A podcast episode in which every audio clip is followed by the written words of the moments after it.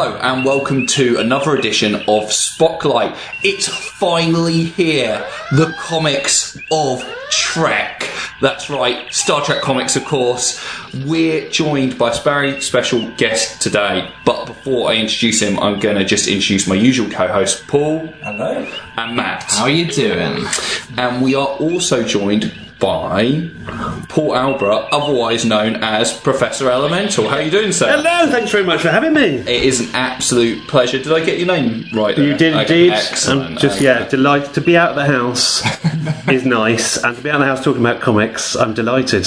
Well, I'm over the moon. Yeah, it's really, really great because this is something kind of you probably don't get to do that often. But yeah, well, if I'm ever on a podcast, it's normally on a pretend airship talking about my imaginary monkey or whatever, which is lovely. Don't get me wrong. That's how I that's how I live my life. But it's nice to kind of explore some other areas, and particularly like a world of comics I don't know very well, or didn't know very well until you forced me to read them. until I forced you Star Trek comics. Yeah, that's right. So we're the Star Trek podcast that views things from a non-Trekkie perspective. And one thing I really was passionate about doing when we started this podcast is some Star Trek comics because I am a massive comic book nerd. Yeah, I've never had any comics, sorry, Star Trek comics ever crossed your door before. This is the first. Uh, no, no, no. I I had read some Star Trek comics in the past. I had an exposure, and this is the thing because before this podcast, I wasn't into Star Trek. However, the fact that I was into comics so much had led me to read some Star Trek comics because they are so prevalent. There is a case of also, for some reason, the local libraries. Uh, way back in the day, the majority of comics were Star Trek comics in the local library. How things have changed. Like, I don't, I don't know. I don't know why we that don't have is. libraries anymore. Yeah, yeah, yeah. but Libraries, you say? They sound amazing. what is this haven for free goods? but randomly, like those were the comics available in the library, so I did end up reading quite a few just out of desperation for more comics. Well, I was going to say, Liam, because my comics history is very much entwined with you. How we normally say about Trek credentials, is wondering what everyone's comics credentials are. So you, in particular, like how where your love of comics began, because mine is basically when I used to live with you, I borrowed a bunch, and but yeah, none of them Star Trek, like you say. Yes, so no, I didn't actually own any Star Trek comics. Uh, I didn't go that far, but uh, in terms of my love of comics, that kind of goes right back pretty much to the beginning. I can't, I genuinely can't remember what my first comic was. Um, I remember it was kind of my dad that got me into comics. My dad was an artist and stuff, so not a comic book artist, but um, he was into the uh, comic book art form, and so he got me into comics first. Um, probably started but when I was four or five, Yeah. something like that. And so, and it's just developed and developed Yeah. ever since. Because I Um, think about the, the entire like series from beginning to end that I've done through you, including like Y: The Last Man, Yeah. Bone, Preacher, uh, Invincible, uh, so many Walking Dead. Walking Dead, Yeah. yeah, so many have opened. Hitman. Hitman, Hundred Bullets. Oh man, yeah, I know these are all just ones because we, we used to live together. Of course, right? it would just lend you like massive graphic novel collections of everything, and get you into all these massive like comic Ultimate runs. Spider-Man, Ultimate Run. Yeah, yeah, yeah. It's good to have someone like that, though, isn't it? It's good to have a nerd friend Yeah, 'cause he who was go like right. I, I can filter this for you. Yeah. I'm much the same now with sort of stuff on Netflix. I can't be asked looking at new stuff on Netflix. I need a nerd friend who's watched everything. Tell me what to So watch. that, that, and that. Everything else can clear off. I love Definitely. it. It's when you wrote Lonely Buffy and Angel, but you had a pre-written kind of episode listing that you said you need to watch it in this particular order to make it all make sense. Yes, so yeah, dancing yeah. behind, you know, back and forth between different discs. That's the kind of friendly one. The one who makes sure you don't miss any crossovers. Exactly. Like, uh, as for comics for you, Paul, you're pretty novice. Did like, you aren't have- did you Although have a run-off from you the did Liam like some? Star Wars comics, didn't you, back in the day? Well, I've still, I got some, some Star Wars weeklies that I just picked up, like because they were Star Wars. But this was like you know when I was about eight or nine. sort of, Right. when I you know um, I think actually you know you know uh, sort of having comics that I was actually reading as I was growing up would probably ended with like Rupert Bear.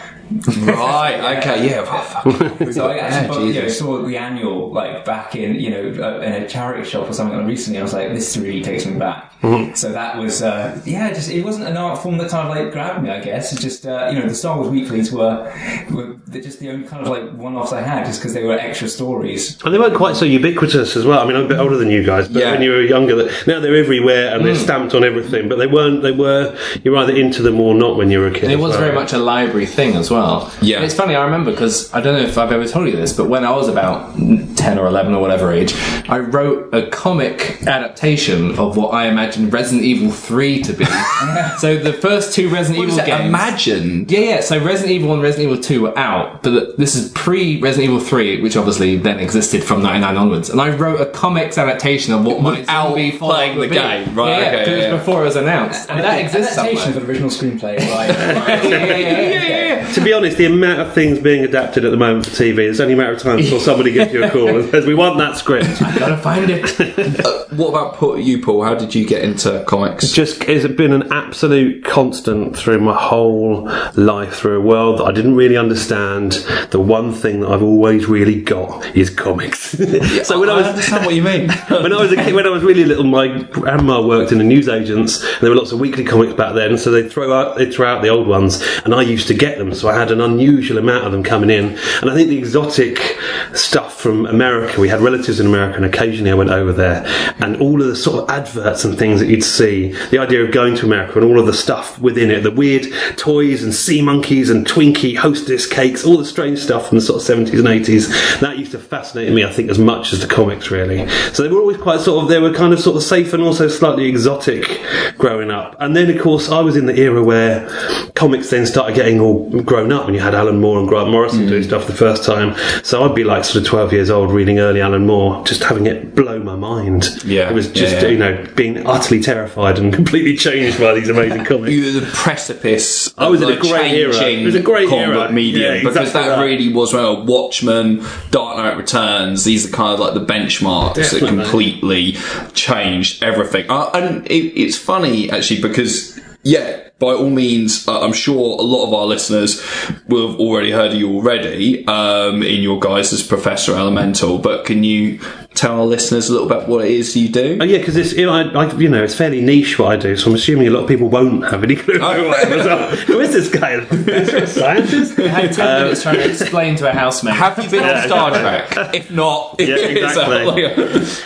Uh, so, in my day job, as it were, I'm a rapper. I'm a hip hop MC, but I do rap music uh, predominantly for nerds, really, um, in the guise of Professor Elemental, who is a time traveling Victorian professor, kind of like Doctor Who if he was shit and had a big orangutan for a butler. Uh, so that's that's the thing. That's what I do.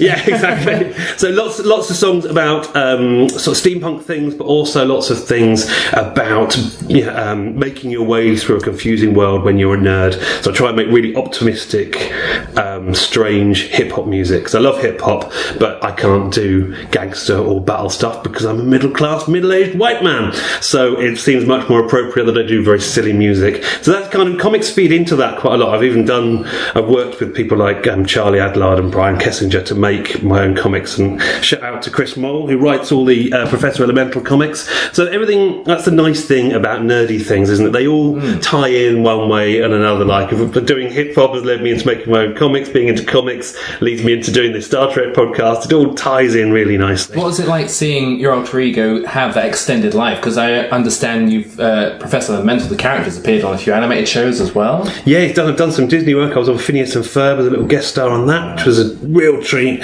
And I've done uh, some voices for um, Disney cartoons and other bits and pieces. actually stepping into the world of Jules Verne, like a sort of a spin-off of Jules Verne. In, you know, Yeah, me exactly, somewhere in the middle. It's like, yeah, one day we'll finally crack a hundred, you know, around the world in eight days like that. yeah. exactly that. And just having that extended sort of character as well, it's quite nice. It's quite a nice way to explore creative stuff, to have a lens to constantly focus it through.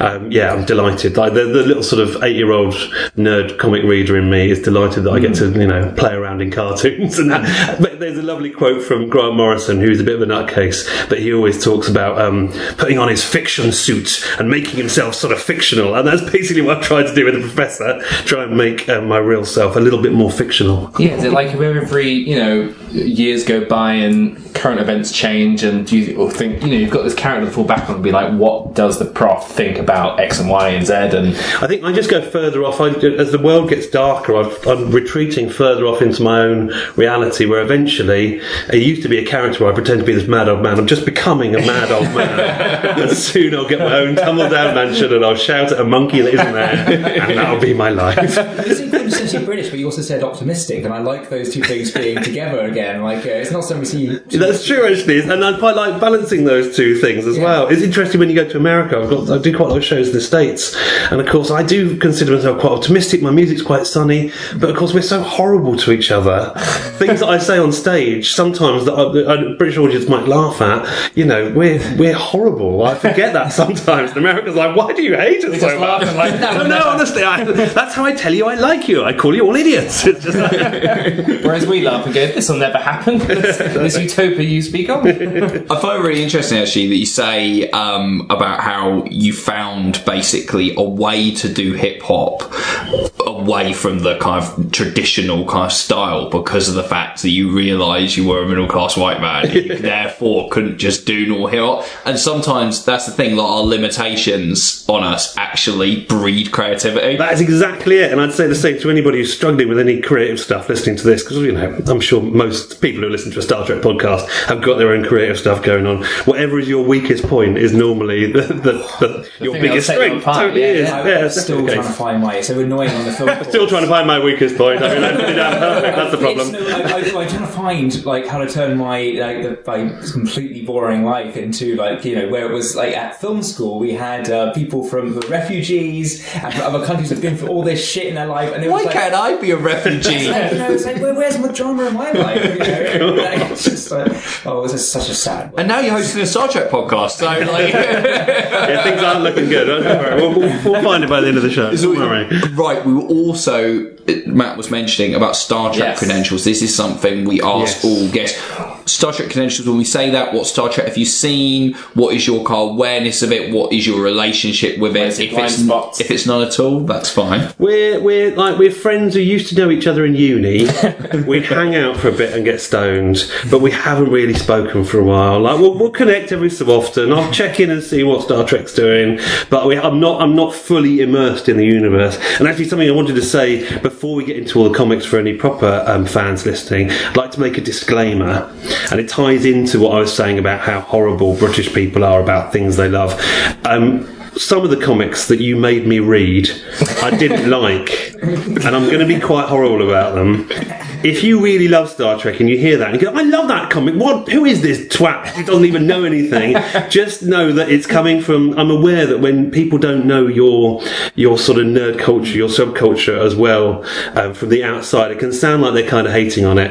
Um, and then you know, it's very much whatever I say is coming from a position of love or indeed ignorance. And if you really get annoyed with things that I say, do your own podcast and talk about how much you hate like Silver Age DC comics, 70s horror films, or 90s rap music, and then you'll have your revenge on me. Like I must say, when you said the comics you made me read, you said with real hatred on your face. I, I just described You- that for I had, I had so much quality literature, piles of it, waiting to be read, and there was the little pile of Star Trek going, You've got to read me, Paul. You've got to read me next. The date's coming. You've had me for a month, Paul. You've got to read Star Trek, the animated series, meets the Transformers. Can't read that new Alan Moore comic. Oh, right. Forget Alan Moore. Why do you need Alan Moore when you have the planet? Of no return, which is the first story we're going to be talking about today. This is from Star Trek number one, the first ever Star Trek comic published in July 1967 by Gold Key Comics. Out of interest, like, is it does it go for as much as Spider-Man number one?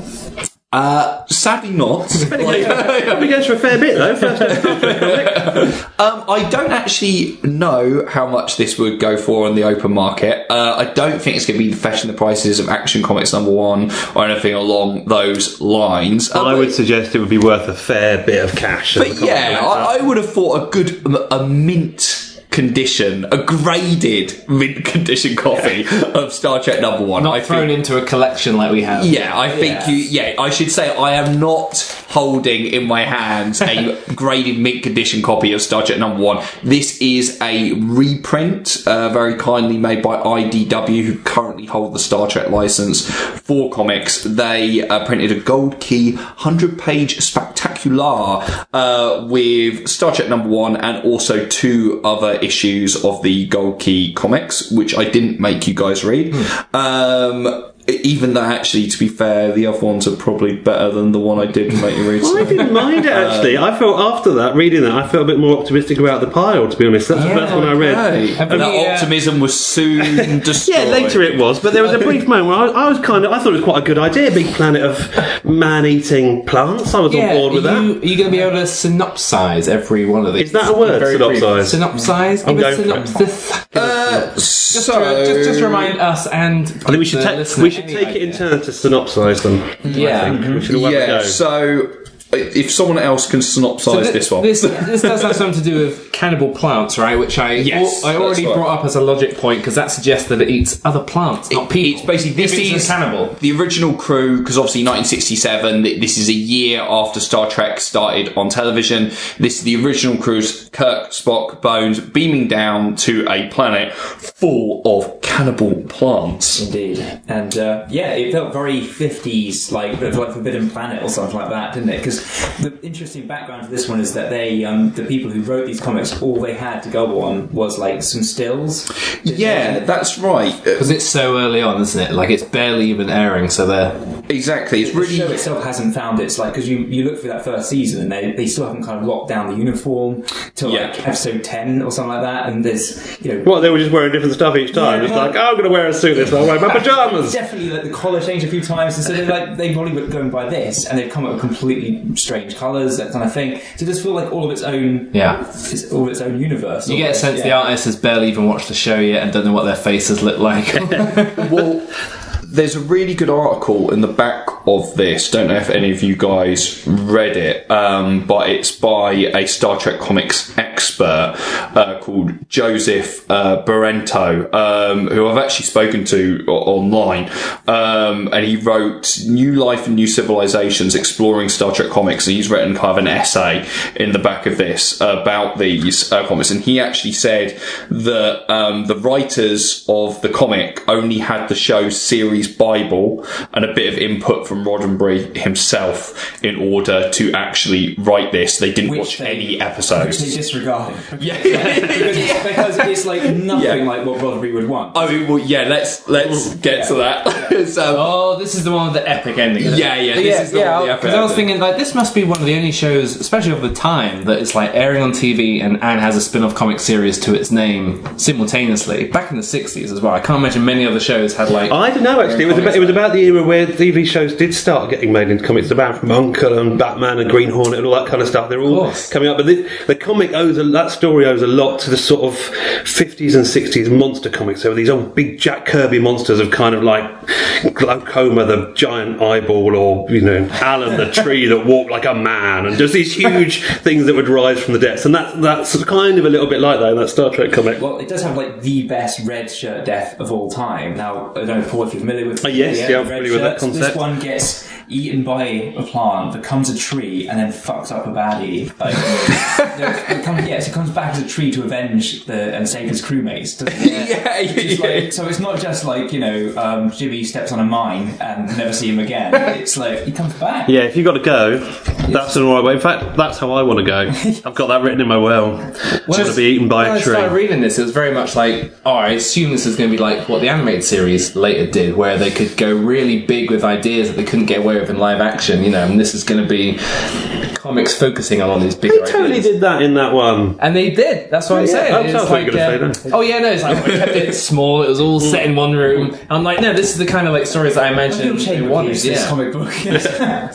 Uh, can you guys just read out the first page for me? If there's three, there's a narrator and two roles there. So if you if you take one of the roles each, Okay, um, shall I narrate? Uh huh. Okay.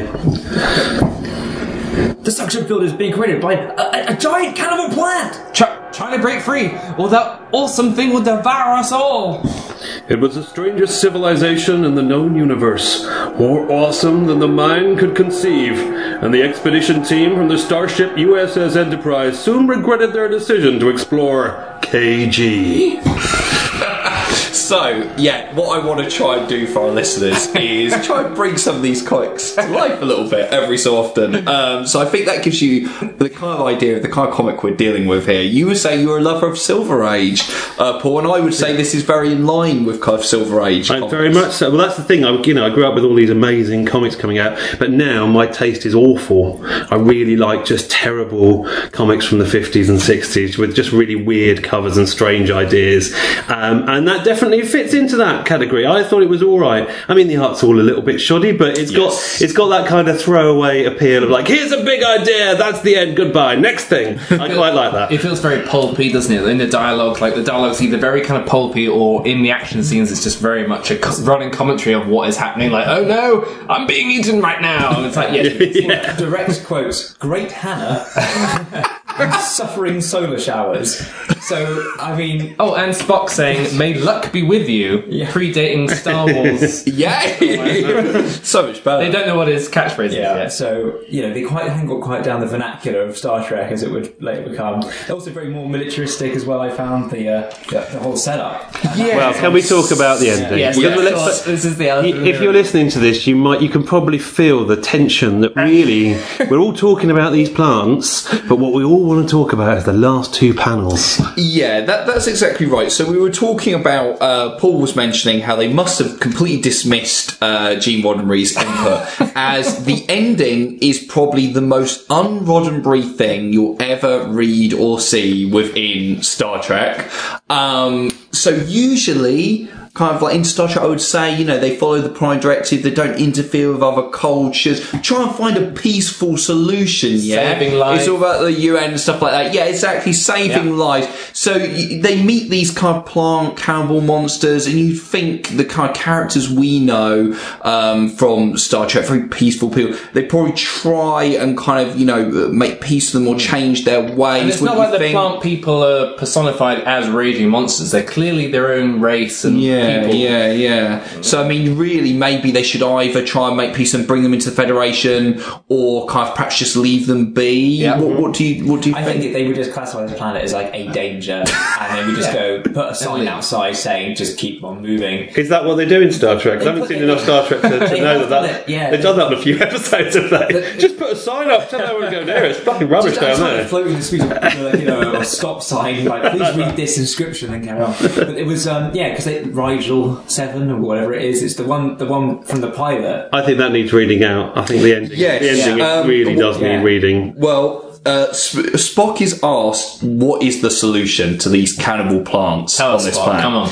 And he says, "We must orbit that hideous little globe until all foliage upon it is decimated by our laser beams. I have set course for the mission already." Captain's log, stardate 1810-1. We are orbiting the planet Kelly Green, performing what will be our last duty there. Total destruction! A mission that must be fulfilled before we can continue our tour of research through the vast reaches of the universe. And the final panel is the Enterprise raining down laser death upon all inhabitants. Like bloody apocalypse Oh, now. yeah. It's like here's a firestorm And carnage for we, you. we can see here all the animal plant creatures on fire Scream. from the lasers screaming in death. Um, so yeah, I mean that's and that's the final panel. Finn. I think they should have done that more in Star Trek. I think any boring planets, they should just have vaporized them. How much better some of the series would have been if they just deleted a few. If you never quite races. knew whether they'd be like, yeah, we'll be cool, or we'll just completely kill you. Well, I, I appreciate that. You know, Star Trek, like a lot of science fiction, was a, was a vision of how good we could possibly be at our absolute best. But if Star Trek was more in line with how humanity generally works, it would be more like that, wouldn't it? It would be more like, oh, I didn't understand that. Let's kill it. Move on. Sad, sad Yes. As long as a threat, you must destroy it first. Um, Does it not? Kill it anyway. well, this, I mean, there is precedent in the first season where they do end up like eliminating like the alien. Um, like there's the episode where um, McCoy's getting kissed by that like um, alien that turns into that has all the sucker, suckers on its face and is t- taking all the salt. And they they, sure I they, they, they vaporized that one, and also the one with Charlie X, who's basically the rapey teenager. Oh, yes, yeah, yeah, yeah. Uh, they decided you know transform into nothingness. I mean, he sound. I mean, I haven't seen it, but he sounds like that's probably no great loss. I mean, in the age of Me Too, he really deserves vaporization, doesn't But he? even the sixties thought he's vaporized yeah, yeah, yeah. So, um, okay. So, what, what are our overall thoughts about Planet of No Return? Are we? Is it thumbs up, thumbs down? I'm giving it. I'm giving it a big thumbs up. I, Okay, yeah, cool. I really enjoyed it for for what it was. Putting it in, like all things with comics, you Hmm. know, in, putting it in context. I thought it was a nice little sort of um, nugget of times gone by. Yeah, it was a real uh, oddity of like, yeah, they haven't quite got what Star Trek becomes, but it is a fun pulpy adventure with Yeah. with uh, like it's an ending I can get behind. Like, I love it. Yeah, いいですね。It's- fucking Clark creatures. yeah. If you take Star Trek out of it, like I'm, I think this is a lot of fun, and um, it did remind me like these kind of like small, kind of self-contained sort of sci-fi stories that would be sort of in my Star Wars Weekly, my only comic experience here, but they would be like Stan Lee's Tales of the Watchers or something. Yeah, like it's all that sort of stuff, isn't Yeah, it? And, you know, like a like a future those. shocks or something. Yeah, Yeah, and like, so in that sense, I liked it. Yeah, I mean, I, it's it is fun, and the ending, however mental it is, is also fun. So, like, yeah, yeah, I, I agree. It's it's one of those weird ones. I actually thought the likenesses, considering if the artist hadn't even seen the show, I didn't think the likenesses were that awful um, of the main characters. And uh, yeah, it's it's just kind of weird, fun little curio. Yeah, a lot of it? action. Yeah, Yeah, yeah. And funny enough, you were mentioning kind of uh, things like Green Hornet and stuff like that, of comics, TV shows. Gold Key, the company, they were most famous for basically licensed properties. If you, they basically made comics of every TV show going. They had The Lone Ranger, Twilight Zone. Oh, I So um, Zone. I think they did do a Green Hornet comic as well. Um, so yeah, uh, they did a lot of that kind of stuff. Um, but they had that license for quite a long time. Um, the the license for making Star Trek comics really shifts around, as we'll hear. As far as I can see, everybody has a go. Yeah, pretty Star much. Trek's just a floozy, isn't it? They will sell themselves. They will sell Kirk and Spock to end the lowest bidder. pretty much everyone in the game has a go at some point or another. Um, but Gold Key kept it for a while. They kept producing uh, Star Trek comics right into the kind of mid seventies. Like so, they kept the fire alight while uh, Star Trek got cancelled, and then the animated series came along and everything. But then um, that went away. Uh, there were no Star Trek Star Trek comics for a while, and then Marvel uh, pick up the license when Star Trek: The Motion Picture comes out. They published a adaptation, so you were like that, man, of Star Trek: The Motion Picture uh, as a springboard for a whole new series of Star Trek adventures set That's exciting. Like, yeah. in the yeah. Were they know. doing the classic like here's the prequel comic in the lead up to motion? Well, no, no, it wasn't pretty. This is a proper adaptation of the film. Um, which have you seen motion picture? Oh my god, can you imagine a comic of that film? Yeah, a lot of Bloody still images. Yeah, about five pages. really, Uh, I should really say, big, Paul slow Docking, comic. Docking. Our, our Paul is the big defender of that movie. Really? Like, I so, I, I yeah. see where you're coming from. I'm just like saying I like it. That's I saw I saw it young as a child, but I think I've sort of repressed my memories, like a like a memory of abuse. Really, it's, it's, I could probably get at it with counselling, but I don't want to go there. Well, it's naturally it's naturally our pilot episode of this podcast, but we are going to hopefully revisit it this Yeah, year. we are Um, planning to go back to it for the anniversary. 40th anniversary, so we'll see if a revisitation uh, does anything to perk it up a bit. But um, next? after yeah, they did the motion picture adaptation. They then uh, published an 18 issue run based in post motion picture continuity, all nicely collected by our friends at IDW. Once again, I've got a copy of the Star Trek Omnibus Volume One here. We picked a few out of this book, didn't we? Well, yeah, basically, it was we picked one to kind of actually concentrate on, right. but there, there's there's just a few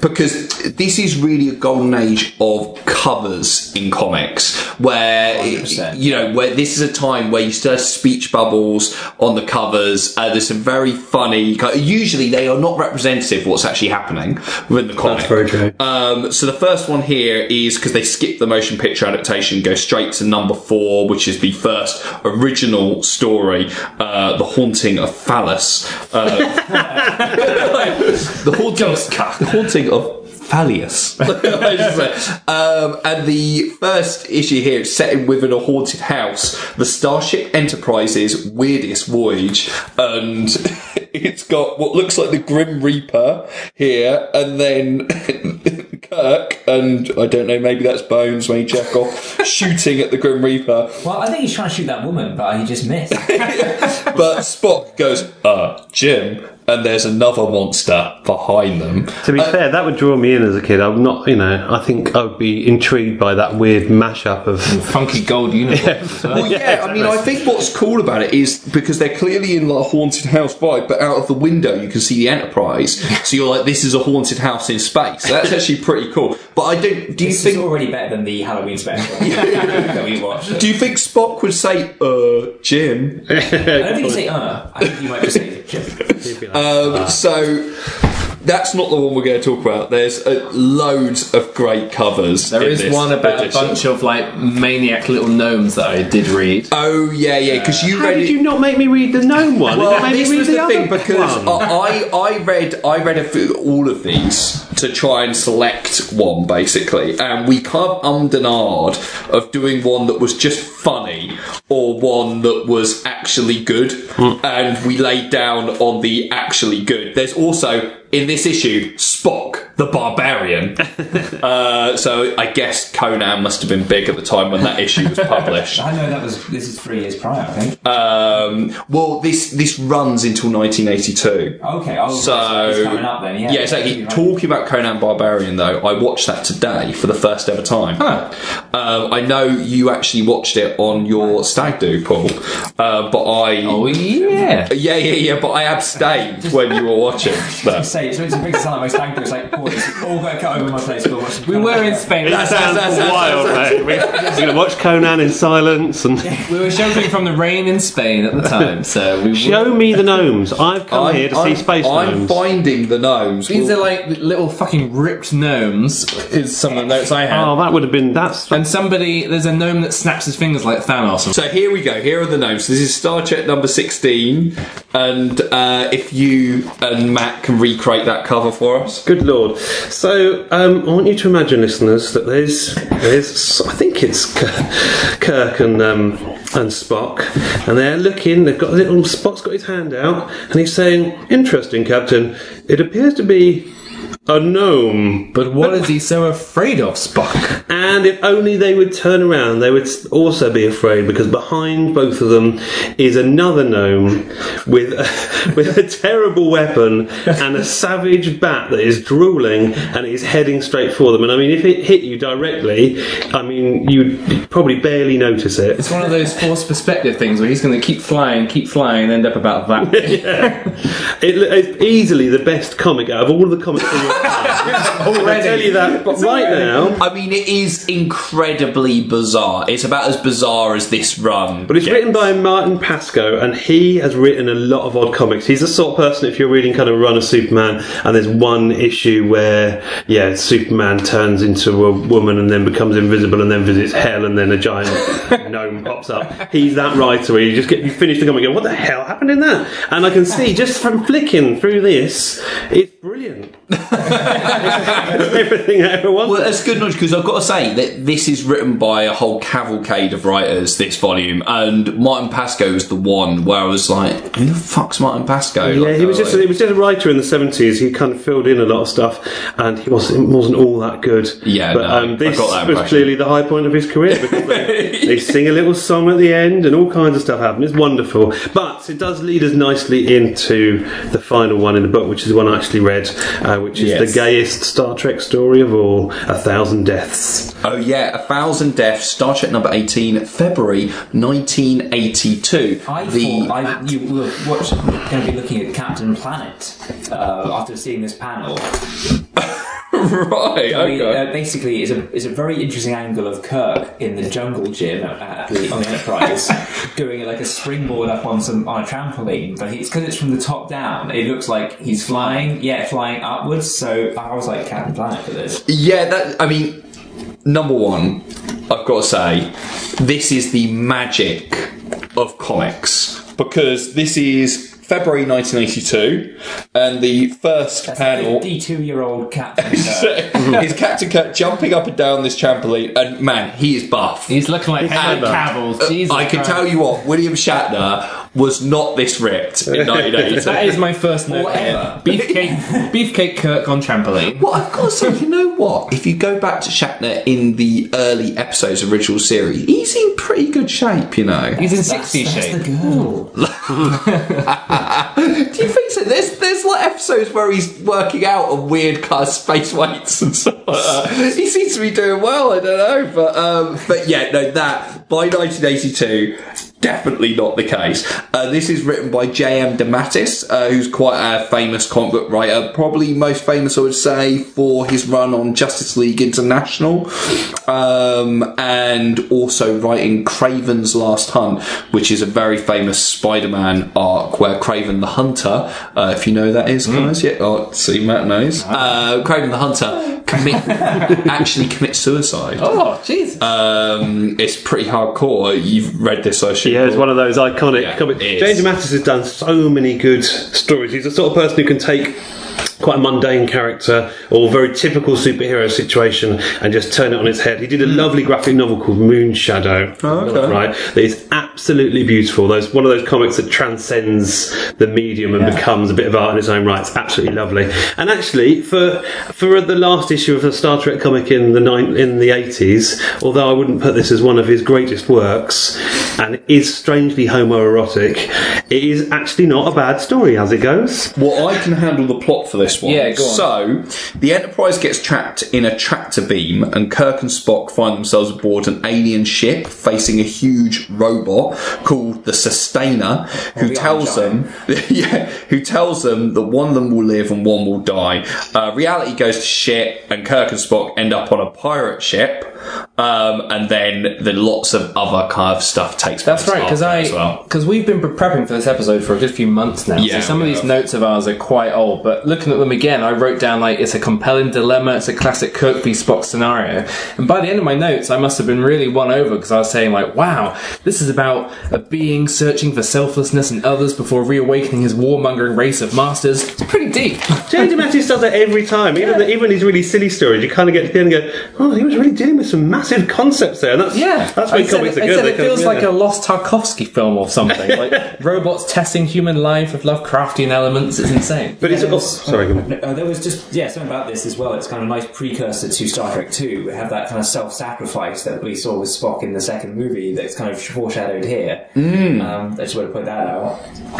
And I want to point out Spock's pirate outfit being the most I'm ready to go to Pride outfit I have ever seen in my life. And I think between the, the trampolining at the beginning and then that and then their close bond, and I know it's hardly a new joke to suggest some kind of, you know, uh, erotic relationship between the two of them, and I know that's not what the story was about, but by the end, for me, that's what it was all about. It was about their, it was about the love that couldn't be spoken back in 1980, whatever. Yeah, I mean, it is. I, I I really, really like this. It's one of my favourite ones. I think it's a super heady concept, but it's also kind of what it. It's really clever about it. It mixes the kind of hard sci-fi of something like Star Trek with more batshit kind of comic ideas of a giant robot, crazy pirates fantasy sequence and stuff like that. But actually, at its core, the basic idea of this kind of weird loop being created of Kirk and Spock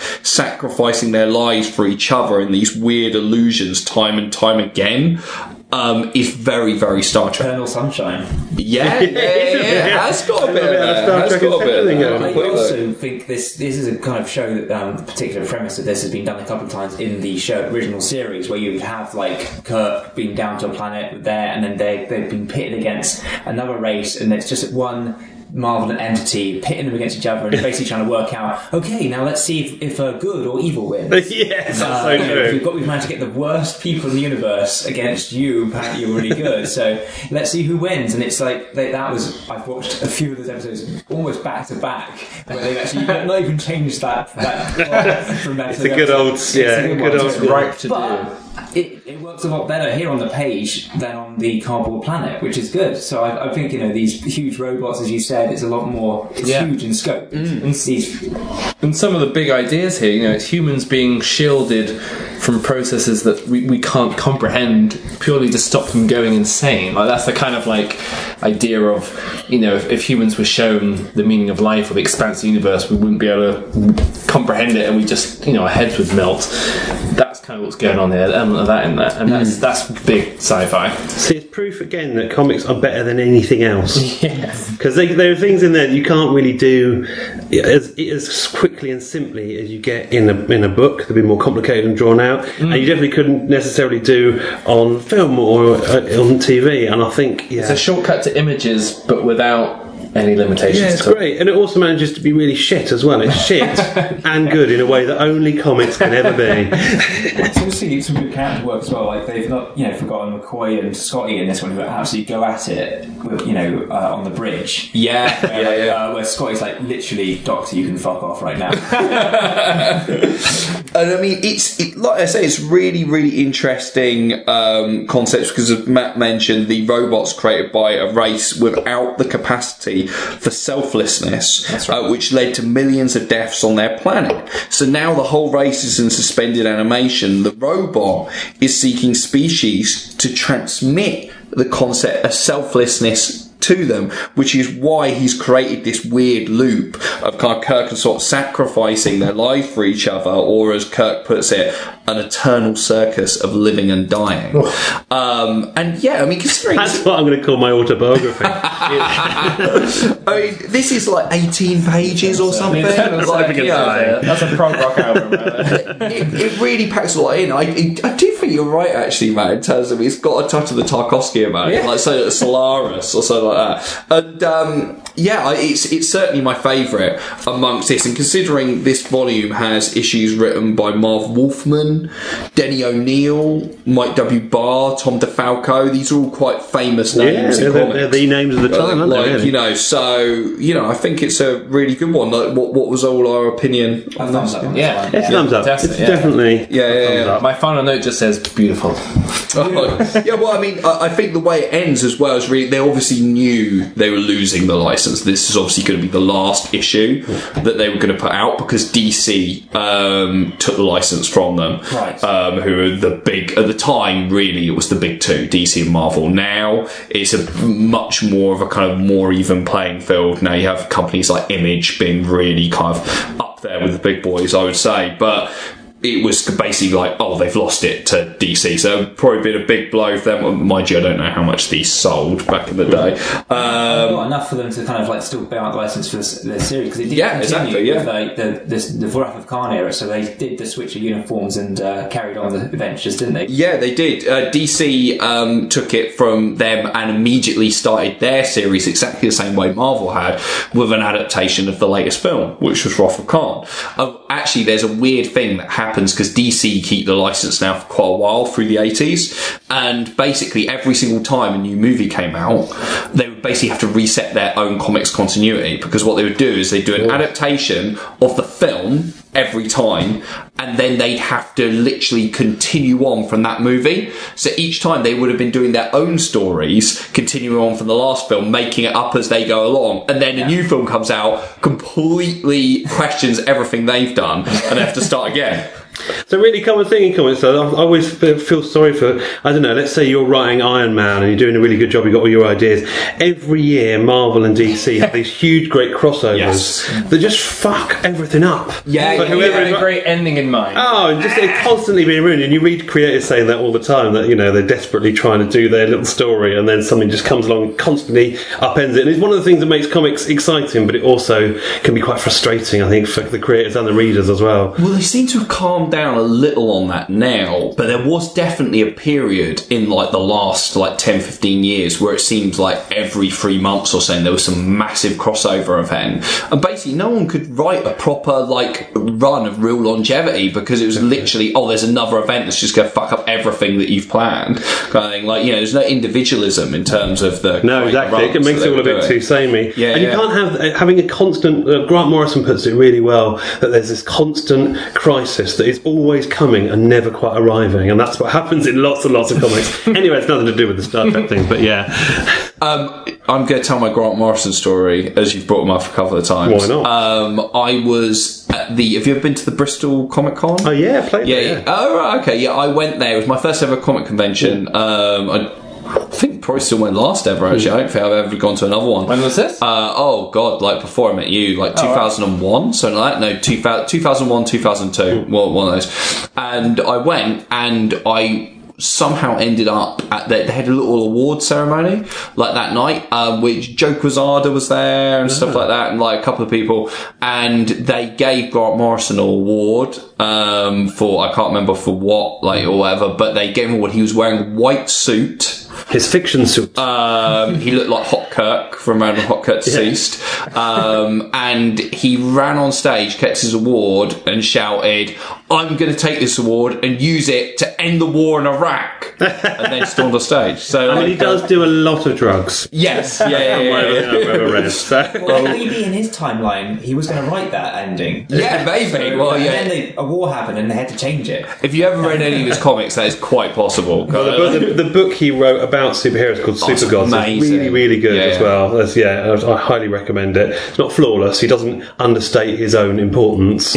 Yeah, say, but I mean, of blends of autobiography and a really fascinating book about comics, doesn't it? Uh, really, I, I did find it. It's some of the kind of he, he has a very unique take on comic books, and some of his stuff contextualizing kind of uh, weird, kind of homosexual and feminist subtext in like '60s comics and stuff. Is is hilarious. Uh, but then there's also about 80 pages with him just talking about taking loads of fucking drugs and doing try to do black magic. And that brilliant bit where he goes, Well, I definitely saw aliens, and I definitely saw them in real, real life. Now, I'd eaten an eighth of hash, but that's got nothing to do with this story. Like, Hang on a minute there, Grant.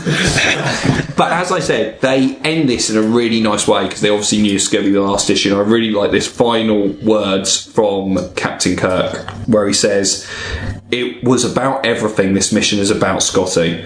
It proved that all beings can hope for a better tomorrow and that the human adventure is just beginning. Beautiful. Fit. Exclamation As the uh, movie ends as well. So i- is that how the motion picture ends? Yes. Ah, so do you reckon that that was a deliberate It's a little more callback? back to that. Yeah, it ends with the human adventure just beginning. I mean, they all end with that, don't they? Every other episode ends with, like, I feel like we're just beginning. this isn't an ending, so it's very just old, but starting. we're just beginning.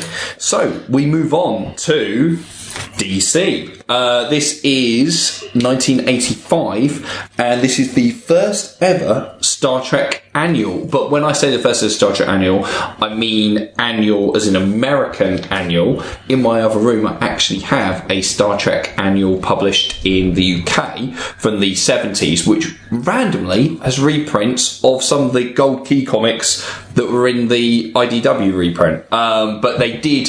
There's a big difference between annuals in the UK and annuals in the US. Annuals in the UK, um, I don't think really exist anymore, but they're big hardback books full of some comic strip stories, some kind of prose, some kind of like uh, crosswords, stuff like that. Um, big thing when we were kids. Did we all used to receive annuals like Yeah, for yeah, Christmas? yeah. kind of thing. Like, you know, I think everyone did. Um, whereas now I don't think they are really a big thing. However, in America, in American comics, annuals was just basically a bump bumper-sized edition of your normal comic. And this is one for Star Trek, written by Mike W. Barr, um, who's a very famous uh, comic book writer. Uh, wrote Batman Year Two, um, not as famous as its predecessor, Batman Year One by Frank Miller, which is one of the comics credited with changing the comics industry. But I have a real fucking fondness for I Batman like Year that Two. too, I yeah, think definitely. it's fucking wicked. Great, great art in there as well. Oh, the art is amazing. Half of it is drawn by Alan Davis, who's an amazing artist, and the half, other half is drawn by a very young Todd McFarlane, uh, creator of Spawn. And so I really rate that. And he also um, created Batman and the Outsiders. Yeah, that's true. He did a really good comic called The Maze Agency in the 80s. Unfortunately, he also did this tedious piece of shit. Because this is this is uh, is it? It's, it's like the the Kirk's first. Yeah, they- basically the idea Starts is Captain Spock. Th- This is the first mission. So uh, Mike W. Barr actually wrote a little essay in in the comic, basically coming up with this idea of doing the first mission. I was saying this is pretty much probably the first one of the real first important pieces of Star Trek kind of extended universe type stuff. Because I think this is pre any of the novels, isn't it? Isn't it the first novel only got published like in the late eighties? Really? God, you would have, I would have thought that'd been around a lot longer. than that. Yeah, but, I mean, there might have been a, a like a motion picture novelization, was, maybe. yeah. Yeah, yeah, but an actual original novel. I think they came that is Huh. because we actually had um, two of the Star Trek novel writers on the show, Judith and Garfield Reeve Stevens, and they wrote some of the first, didn't they? Yeah, it was like That was it. Some of, some of my notes here is that Bones looks creepy as fuck, which must be that panel there where he looks completely. They all look insane. awful. The art's horrible. This is David Ross's artwork. I, I, I think really. I, I don't Sorry, think David, he's if done a listening, I hope you're huge, a huge amount. Um, I think the most famous thing is for his drawing some issues of West Coast Avengers, which is hardly There a you claim to fame. But there's some nice nods to some of the early. A lot of either the pilot of the show, isn't it? Because you've got Gary, he's back. Yeah, the guy who idea went crazy. here, Gary. I should explain, is to cover the first mission That's right. of Kirk and Spock as a crew. Because if you've got knowledge of the original series, they did the aborted pilot episode, The Cage, which had Captain Pike Yes. um, as the captain of the ship, and then they did a second pilot with Captain Kirk already in place as the captain of the ship. They then later did the menagerie, which contextualised the whole thing and said that actually the events of the cage had happened 10 years prior to that other pilot with Kirk. So somehow there's something in the middle, so we never found out We how don't know Kirk if they are took over. one year into the five-year mission or two years. like, Exactly, exactly. You've They've known each other for a little hmm. while at the point you begin it. So this is kind of like putting, you know, some, you know, put on paper kind of what would actually have happened, how they would have got got together. And it, it, as is always the way with sort of prequely type things, finding out about what the person was doing before they were in the thing, having an adventure, Yeah, so you've got is her- very tedious. You've got her just breaking up with a boyfriend. Uhura's sitting at home, McCoy's Yeah. helping a child in a hospital. Who gives a fuck? Do you know what I mean? Get out to space where you're interested. They all look like they've had a stroke. I felt like I'd had a stroke by the time I finished it. It's appalling on every level. I think there's yeah, there's kind of one bit of fan service there, which Matt pointed out, having Gary, like who was basically Gary, yes. um, Gary. Uh, in, in the first episode Not that we do see Shatner in, he's the man who gets zapped and then becomes Gets god powers, god right? powers, Yeah. and more and more intelligent, and they decide they should euthanize him before he gets too powerful. Yeah, Uh, That's a really great concept. What Yeah, an interesting exactly. idea for a character called Gary. Wow. it's, uh, it's, a, it's a brilliant episode to start the sh- show. Actually, Yeah. it's, it's such a mate. He gives a great performance as he kind of like they got him strapped into a hospital bed, and he's just getting more and more intelligent by the minute. And it's like at one point he's going to be so marvelous that they can't control him. That's wonderful. I'm taken down But we actually covered that episode Yeah. where No Man Has Gone before the episode is called in our original series episode with David Chumble. And what we all said was that the one weak point of that episode was that Gary Mitchell as a character, everyone's talking about him like he's their best mate. But we've never seen him before and we never hear of him after. so we're kind of like, who was Gary Mitchell? And Mike W. Barr answers that question Okay. in this issue. So well, it might well be one of those things, uh, you know, where not knowing the context and not knowing the history behind it makes it a much more two-dimensional um, experience for me. No, I don't think that's the case, Paul. I think it is rubbish. No, you won't. Yeah, I'm trying my best, but really, it's because they, they basically kind of tedious uh, pages and pages. They spend ages slowly getting on their spaceship, Yeah. and then when they're on it, they have a really brief adventure um, that no one really The cared likenesses about. is pretty good, but if I'm not mistaken, there is a bit of, of like law breaking where they go warp 17. Yeah, possibly. got- yeah, I've that that's So- not possible, right? No. No. Uh, I mean, Whatever. it's just a bit of a a of nothing story, isn't it? Yeah. Exactly. For a first mission, you want your first mission to be To really impact. kick-ass, don't you? So yeah, sorry and, about that. And it's basically the you know that annoying episode of every first season where you have to have episode seven of that season a flashback episode. Yeah. You get to a certain point and go, I'm really building ahead of steam with this now. I can't wait to find out how it goes. They have to take you back to what, What is going on with that? It's the worst It's trend. trope- trope in it's the worst trope in all of Why is it TV. always episode 7? Like, Well, I'm just going to say it's probably six or seven or eight. yeah, same with Ozark and Stranger Maybe Things and a million started by things, Star isn't? Trek Yeah. with the menagerie at the end of the day. Like, yeah, it's, uh, that's what that was doing. So that was you know- them just not wanting to waste a perfectly good pilot. Yes. Yeah, Yeah, they were yeah, running yeah. out of money, and they decided we've got all this unused footage. Mm. Let's find a way of cannibalising it, and made the only two-parter in the whole original Mm. run. Yeah, and I think it only really seems weird now because, of course, at the time when that episode went out, the cage was not screened. So for fans at the time, it would have been like, wow, this like lost footage. Whereas they later released the cage, which now gets included on Netflix and everything like that as the first episode. So now it really is just You're like, proper oh, this is rehash. part recap. Yeah, yeah. I mean, when I watch it, I skip. I like skip show. past Yeah. those bits because I was just like, it's just a clip show. Um, so yeah, we're all pretty down on the first mission, basically, aren't we? So in reverse order, from the ridiculous to the sublime. I mean, this is a very odd situation because, as we said before, first mission written by Mike W. Barr, piece of shit. The next year, he returns for Star Trek Annual number two and decides to do the final mission. This time being for people in the know, uh, Star Trek Original Series cancelled after season three. Meant to be a five year mission, so we never get to see them end that mission. That story at this point certainly hasn't been told. This is in 1986. Uh, he decides to tell it in this uh, second annual. And this is completely the other end of the spectrum. I mean, this is my personal favourite Star Trek comic I've read. Um, this is The Final Voyage, it's called. Uh, written by Mike W. Barr, again, with art by Dan Jurgens. Um, he supplies really gorgeous art, I think, um, to this issue. He's probably most famous for his run on Superman.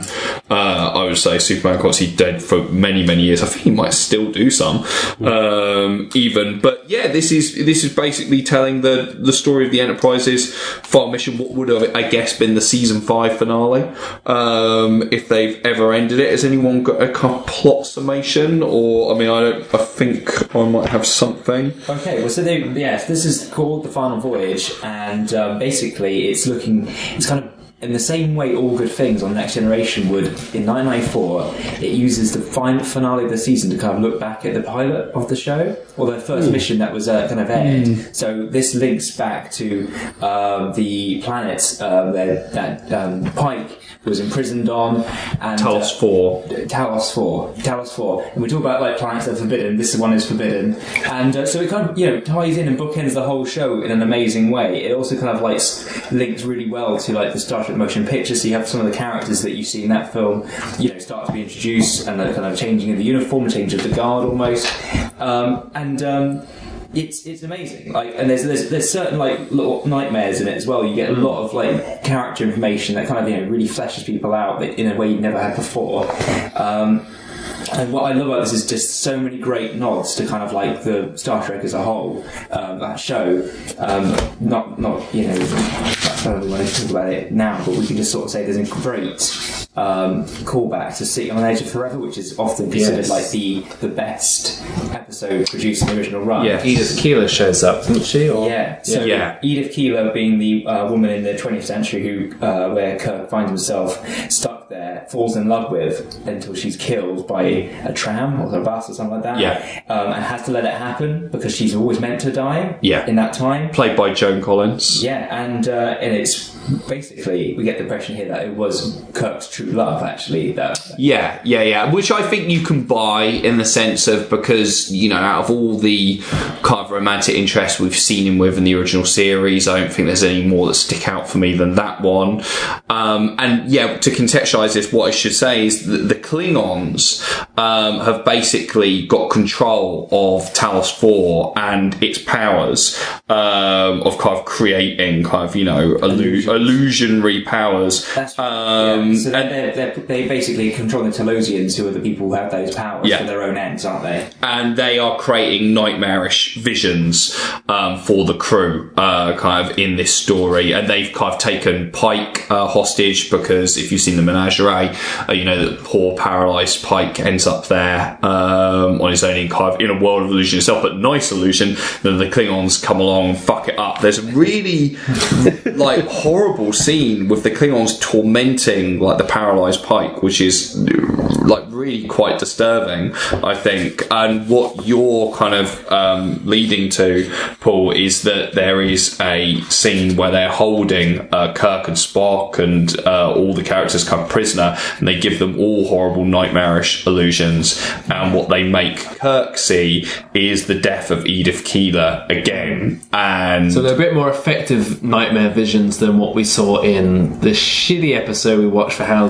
the Trek did this get made of the original series. Yes, yeah, Of yeah. Sulu being like, "Oh, space knives, watch out!" So Oh, these oh. are a bit better. Well, I think hers is the same. Oh, okay. Her nightmare is always that she's Just getting a horrible, ugly face. Yes, Yeah, I thought that Uh, early in the early in the comics. She, there's a quite a good comment where they talk about changing the uniform. Yes, yeah, yeah, yeah. And Scotty says, "Well, I don't want to wear those space pajamas." And Uhura says, "Well, you might want to, mate, if you've been wearing a miniskirt for the past sort of seven seasons." and that was quite, a, you know, a good little in keeping step forward. And she's always been a you know relatively feminist A figure. reference to those shitty Yeah, pajamas. and then it's completely undone by the fact that everyone has their worst nightmares and they're being tortured, or this is happening, and that's happening, and she just doesn't want to have a bad face. Yeah, because she's a lady who's pretty. And, and funny enough, we alluded to when she when it did come to time to do the motion picture, and uh, the actress was wearing the, the, the uniform. She complained that her legs weren't on show. yeah, this is the weird thing. I was saying, like, you're completely right in terms of that seems like a really great feminist moment, but actually, in reality, Nichelle Nichols, the actress, was like, I haven't got enough skin on display. Like, uh, like, yeah, I mean, which she later rectified in Star Trek Five: The Final Frontier, when she has a kind of uh, or a stripper kind of dance sequence. But yeah, I agree. I like the little reference to the pajamas of Star Trek Motion Picture. Uh, Sulu's nightmare is extremely poignant, like given Yes. like George Takei's like um, you know history, his own personal history of being interned in World War Two. God, I didn't know that. Yeah. Wow, that's quite something. Oh, that, I that's d- I what they I showed didn't for a know couple of panels. Wow. Yeah, so um, he was part of a Japanese American family who were interned during World War Two, and it's had such a dramatic effect on his life that he's uh, he did a play called Allegiance, where he plays like a um, a, a Japanese American army officer who has to sort of oversee uh, you know the internment of like his countrymen, and uh, I think yeah, it's um, but did really really well this play, and he, you know I think it went on Broadway, um, so it's interesting, kind of like you know 15, 20 years before that actually came to fruition that that, that this panel you know shows that kind of aspect of Sulu would imagine him, his ancestors going through that kind of treatment. Yeah. Well, what's horrible in that flashback is that well, it's not flashback, but um, uh, nightmarish vision is that he's suffering terrible racist abuse during the war, but it's because he's being suspected of being a double agent by the Americans. So it's actually his own side doing that to him and beating him up and stuff, and it's really, really horrible. And then you've got Decker just getting battered by some skeletons. So you know. well, I yeah. don't have ideas. I don't know why everyone hates skeletons. this does introduce the character Will Decker, who, of course, was captaining the Enterprise when we joined them in the Star Trek: The Motion Picture. Uh, so again, it's a case a bit like Gary Mitchell in the first mission. We get to kind of meet a character we didn't didn't get to know that well in the actual kind of. Uh, televised or cinematically released kind of Star Trek uh, stories and get a bit more on the character in this one. And like all comics, it's a product of its time. And, you know, in 1986 was when DC were starting to do, it was just about to do Swamp Thing, it had just done Crisis on mm. Infinite Earths, which we, we sort of changed everything around. It was just pre all comics getting a bit more grown up and getting a bit more thoughtful. And you can really see that in the kind of story Yeah, that it's telling. It's, it's just that it's that sort of precursor to the more graphic novelty type comics.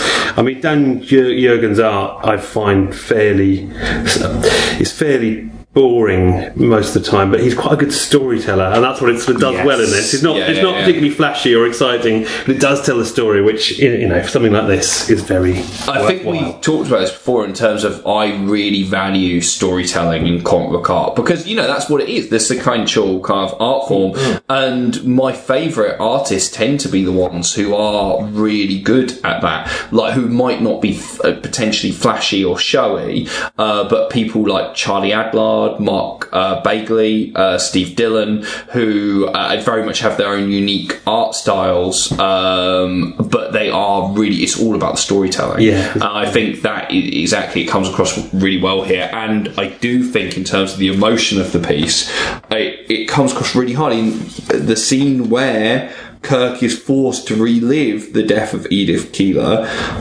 I, uh, I mean, genuinely, uh, I found it really emotionally affecting. It was like i- incredibly I wanted emotional. something to be made as much as this. Like, I Yeah. was Yeah, that's what it felt like, didn't it? It felt, it felt like an unmade should- episode, It didn't should it? have been made. This is like such an incredible ending of the show. Mm. Would have brought it. You know, all the other shows got their finales. Star Trek, the original series, never got one. Yeah. because it was cancelled before its time. And uh, well, I suppose Enterprise didn't take, get the get finale either, did it? But um, you know, this would would tick all those boxes. I don't know if it's like fan service, but I'm just thinking like this would have been so. You know, it'd be our shield. You know, it, it was so Yes. happy it ended in that way. Because you um, got Kirk's like insane bloodlust after you know. Because get on bastards. Yeah, it's it's, it's great amazing. see. His reaction where he wakes up out of his nightmare and then absolutely batters the living fuck out of this Klingon. I mean, he's smashing his head into the kind of like wall, like literally knocking his this Klingon's teeth out.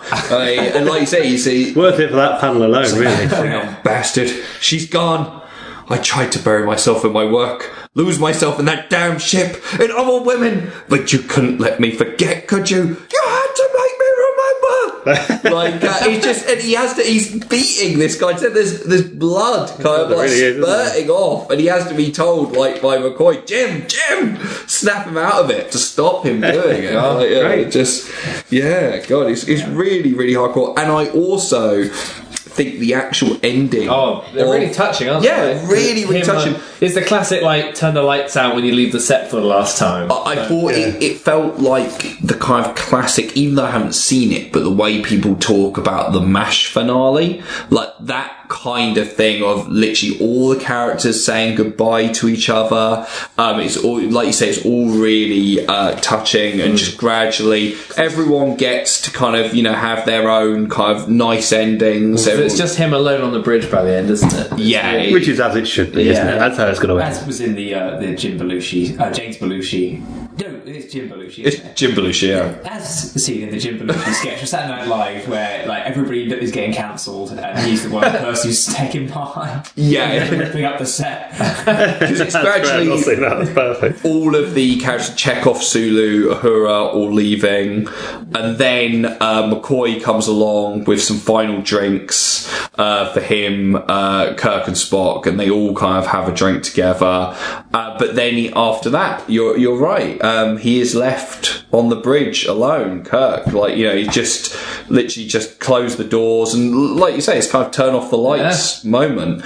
And as he says, this is not an end after all, but rather a beginning. Because I suppose always a beginning. See, I told you they say it. yeah, yeah, yeah. It's the beginning. because I suppose we as an audience know that they are going to go on to more adventures. That this isn't. Although this is still one year before next gen starts, so Mm, So with the, Well, no, no, no. But Right, wasn't this crew. Yeah. oh yeah, So in terms of the motion picture, Wrath of Khan. Yeah, so there would have been this would be four films in at this point. Yeah. yes, exactly. So what we're saying is no, it wasn't as good as the one with the killer gnomes, but it was a good comedy. we know we're not going to get there again. Yeah. I mean, yeah, this is, uh, I think, all of our favourites so far, Sean. yeah, I think of, of the kind of old like, well, I say old like eighties, like the old style original crew ones. Yeah, it's very strong. And a cursory look um, at uh, Google when I was reading up about it as well. I think it's a lot of people's favourite as well. I'm sure if there's Oh, Star Trek really? fans listening to this who've read a lot of the comics would probably agree that it's a it's a good high watermark. People like a good finale. yeah, everyone likes a good it finale. does feel like a finale, like you say. Definitely. I'm really glad to. I'm really glad that it's kind of fondly remembered by fans because I thought it might be a bit forgotten, but that's that's really nice to hear.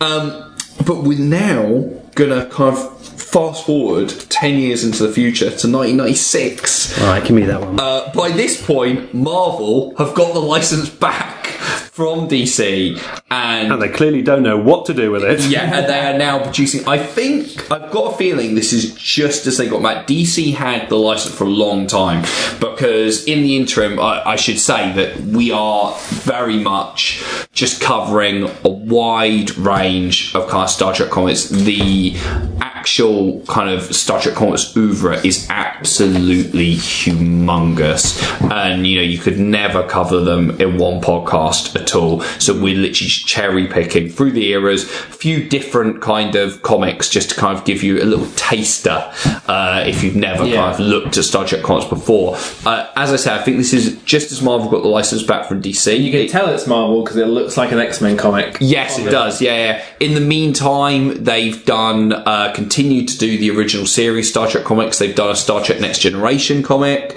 Uh, they uh, they did uh, Deep Space Nine comics, I think, as well. Um, but now Marvel have the license, and I think they came out really uh, strong with a big range of Star Trek comics. They had what we're going to look at here, which is Starfleet Academy. Um, also had Early Voyages, which we're going to look at afterwards. So this is definitely the '90s, like Saved by the Bell, the new class. You've got Yeah, you've got a yeah. Decker ancestor by the looks of it. You've got n- an, an ancestor of Nog from DS9, right? Well, no, it's, No, it's, it's- it's, it's Nog. It's not. Oh, it is Nog. It's Yeah, not. Yeah, yeah, yeah, it's not.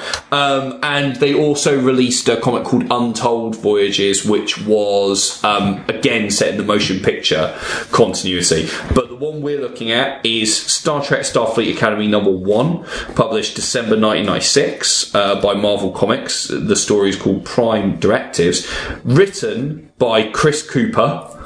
And I've got to be honest, American Beauty. I yeah, I know fuck all about this guy. It, it seems to be the biggest moment in his career was writing this comic, um, which is unfortunate. Uh, and, but the art is by a guy called Chris Renaud. So 90s. It looks like a Burger King menu. Nineties, You've absolutely nailed it. Oof, that's work. Uh, it it does. However, do any of you know who this guy is? I do because you told me. Yeah, he went on to co-direct and Despicable Me one and two. Oh. He is the co-creator of the Minions. Oh shit! He's So- got a lot to answer for, not only with this shitty comic, but also with his appalling creations No that minions plagued in this everybody's one. childhood ever since. but he will undoubtedly now be a billionaire. Um, Yeah, this, so this I mean, is kind of that looking is at. no excuse. That makes it even worse. And he's a billionaire. God, I hate him. This is kind of focusing like a new class of cadets, isn't it? Back at Starfleet Academy, but we ha- there's some con- there's some strained like relationships between them that we know from people already. But mostly, it's kind of all new characters, isn't it? well, It's yeah, like- it's, it's weird. that Basically, the two lead characters in this is, as you said, Matt Decker, who's the son of Will Decker. Well, should we? It's his son or gr- grandson, got to be, because it's like it's over seventy years since the um, since the events of that, isn't it? But maybe it is grandson, but I think he says son. You know, Does he? but then, but you'd think I, I He's agree. as- You'd He's as think it- damaged as somebody whose granddad or dad, you know, left everything behind to become a new life form uh, would be in this Yeah. situation. He's acting like he's walked out of like the Bullingdon Club. yes, yeah, yeah, yeah, I yeah. just feel like you know it's going to be the uh, you know um, Tory Tory uh, wing of the um, Starfleet Academy just knocking their teeth out of like all the people. Yeah, you're not wrong there. Actually, I think that's part of the. I mean, there are a lot of problems with this comic. it's I- very 90s. It's the isn't most '90s. Like It's- every it- page is got, a like, horrible the jumble. it? big blue, big blue nude lady, just Yeah. the hell of it. Uh, the other character is is Nog, who of course was actually a character from Star Trek: Deep Space Nine, um, who is actually yeah, so they're the two linchpins. Everyone else is new characters. Uh, Starfleet Academy is something that we've talked about loads and loads of times on the show as an idea that was pitched for a new kind of movie. Uh, loads of, but it would Yes, have been Gary Sinise. but it would have been Kirk and Spock and that, that crew. This is very much Starfleet Academy set at the time of Deep Space Nine, are completely new kind of characters. Uh, so it's a, a very different take on it. Like you say, this is the worst 90s comic excess. There, there's major cheesecake, blue babes, Yeah. kind of loads of sexism. He's literally licking his lips like, oh, Is that yeah. Nog there? The Oh, little, yeah. That's Nog, yeah, a little He's- pervy. Uh, And that's the problem. He's the guy that we're supposed to feel a bit of sympathy for Yes, throughout this yeah. because he's basically like the bullied kid who doesn't really belong, Yes. and everyone's really horrible to him. But in a couple of pages, he's really one of the other characters strips off for no good reason, and he gets all pervy and excitable, and she kicks his ass, and it just makes him look like a horrible nerd who can't get on with women. He looks like somebody who, if he had Twitter, would be go It would be part of the Comics Gate movement. He'd have an egg avatar. He just Incel. He, li- he, li- he's basically a Star Trek incel. That sounds like a race of creatures as well. um, and they and then it's the old um, dan- they basically go to an X Men style danger room. I know there's a what's the what's the Star Well, it's Trek? got version? Holodeck. Holodeck. It's still Of course, they Holodeck, probably yeah. nicked it from Holodeck. Star Trek. And then of course it all goes a little bit wrong. so dangerous. I always say, like holodecks are just ridiculously dangerous. Like having the the safety protocols never cease to get broken. yeah, yeah. Well, the Gorn turn up as a little bit of fan service, Yeah. don't they? And then there's that sort of twist ending that one of the characters is a Romulan spy. Yeah, so it's one of the female yeah uh, characters. She's actually like she has a Green Goblin moment, which is looking Yes. in, the, uh, in the in the mirror and sees herself in a Romulan garb. But you know, she's she's taken on. She obviously clearly wants a career in Romulan sort of like space fleet because she's this is a very long assignment to take on. You've got to go to school. Yeah, that's a very good point. What a fuckload of studying you got to do. Like the, Yeah, that's commitment, isn't it? That is commitment to your double agentry. But you were saying how we're meant to feel a little bit sorry for Nog because he's clearly the bullied kid, and I, I do think you're right because the amount of times that Matt Decker is horrifically racist towards Nog for being a Ferengi in this is insane. Like this is, I mean, there are multiple scenes. So this is one where he, I mean, to be fair, he has just found him being kicked out of the Blue Babes room for being pervy. Um, and he's on the floor, and Matt says, Why am I not surprised to find you like this? We haven't even met yet, and you already confirm my worst fears about Ferengi and Starfleet. And you must be out of your mind. I won't tolerate inappropriate conduct towards a fellow cadet, and neither will the Academy. I suggest you work on your behaviour or work slut. On a transfer off this campus. That is So- not someone that I want to read a monthly comic of their adventures about. Well- That's the problem with all of these. You know, there is that X Men thing of we'll make them all have their kind of quirks and things we, we don't like, and how could they all get on? But there's got to be an underlying. You've got to not hate them, and I hated all of them. yeah, I, th- they're all reprehensible. I mean, late, later on, this continues. Later on, uh, Nog is getting bullied by another Starfleet cadet. Decker actually intervenes and stops him, to which Nog thinks, wow, like, you know, maybe we're going to be mates. and he says, look, Ferengi, use those ears for once and get this straight. We're not friends, and we never will be, ever! So just stay away from me. And it's just kind of And then he says that at the end as well. Yeah. We'll never be friends ever. not just like uh, we might, you know. While he's shaking his While hand. shaking his hand. He shakes that and Nog is Fucking hate you, smiling as well. Like it's just like, why is he so resistant? To Imagine if, I, imagine if you and me were working together. And at the end of the first day, I said, "Look, mate, we will never, ever be friends, ever." But See you nice, to, tomorrow. nice, yeah, nice to have you on the, on the team. Look, I just like to keep work relationships separate to personal. All right. Personally, I hate you so much. It does feel like it's trying to do like the kind of year one Harry Potter setup, where it's like it's like the school years for a bunch of new characters, but it's like if they were all nobbits. It's- I would like to set this comic on fire. yeah, it's rather go to school. Yeah, yeah. Um, I mean, all the dialogue's really, really bad, isn't it? Like it's it's the nineties Yeah. dialogue. I think there is a more '90s one coming. So where do we where do we go from here? Oh, yeah. well, uh, Yeah. well, I, I. I personally don't think it gets more 90s Oh, I don't know, but I think- um, we will move on to Star Trek Early Voyages, Oh yeah. uh, which is based around, we were just talking about Captain Pike. Um, obviously, he starred in the original pilot to Star Trek The Cage, but we never got to see the rest of I think his this is personal The, this is the Uber '90s five year mission until most recently, because now anyone watching the new season of Star Trek Discovery will know that we now have Captain Pike in basically the lead of that show. But this is before then. This is February 1997. Uh, Marvel presents Paramount Comics has decided to try a load of new kind of series. This is Flesh of My Flesh, written by Dan Abnett and Ian Edginton, who are kind of a British comics writing team, uh, probably most famous for writing for 2000 AD. They created uh, Sinister Dexter, which is a famous kind of comic series from there, uh, with art by Patrick Zurcher. I think this is quite nice art in this. And they're both written, both individually. Those writers have written some really wonderful comics. Um, there's one, I think it's Ian Edginton wrote a comic. Um, Is it Scarlet Because I can't remember. Yeah, he did Scarlet Traces and he did another. Oh, Kingdom of the Wicked, which no one's ever read, and it's my favourite comic in the world about a guy who goes into his, his childhood fantasy world to sort of um, try and rescue it, and it's this beautiful world of toys and things that has all crumbled and turned into a, a bitter and dark war, and it's an utterly beautiful comic. Um, again, he's reached some high points in his career. I'm not sure that this Star Trek one was one of them. So this is more Pike Adventures, isn't it? Proper kind of origins for him, and the art's pretty good. Uh, Yeah, I like the art. It's it's pretty uh, pretty flashy. Um, It's again, it's a bit of a nothing story. yeah, well, That's Yeah, the thing. feels I feel like like I've got transmission almost again. nothing to say because it's not so bad that it's terrible. No. But it's not in any. It's not got no redeeming features. I, I forgot about it as soon as I'd finished reading the word. Sadly, yeah. Yeah, it is totally average, and also I don't actually think that it helps that it's like a double-sized first issue because it, it, it does just feel like a stretched out first story. It Yeah, doesn't I think I think there's some good kind of interplay between the crew, but there's not really much threat, and it feels like a big setup for later on. And I think the '90s element is the villain.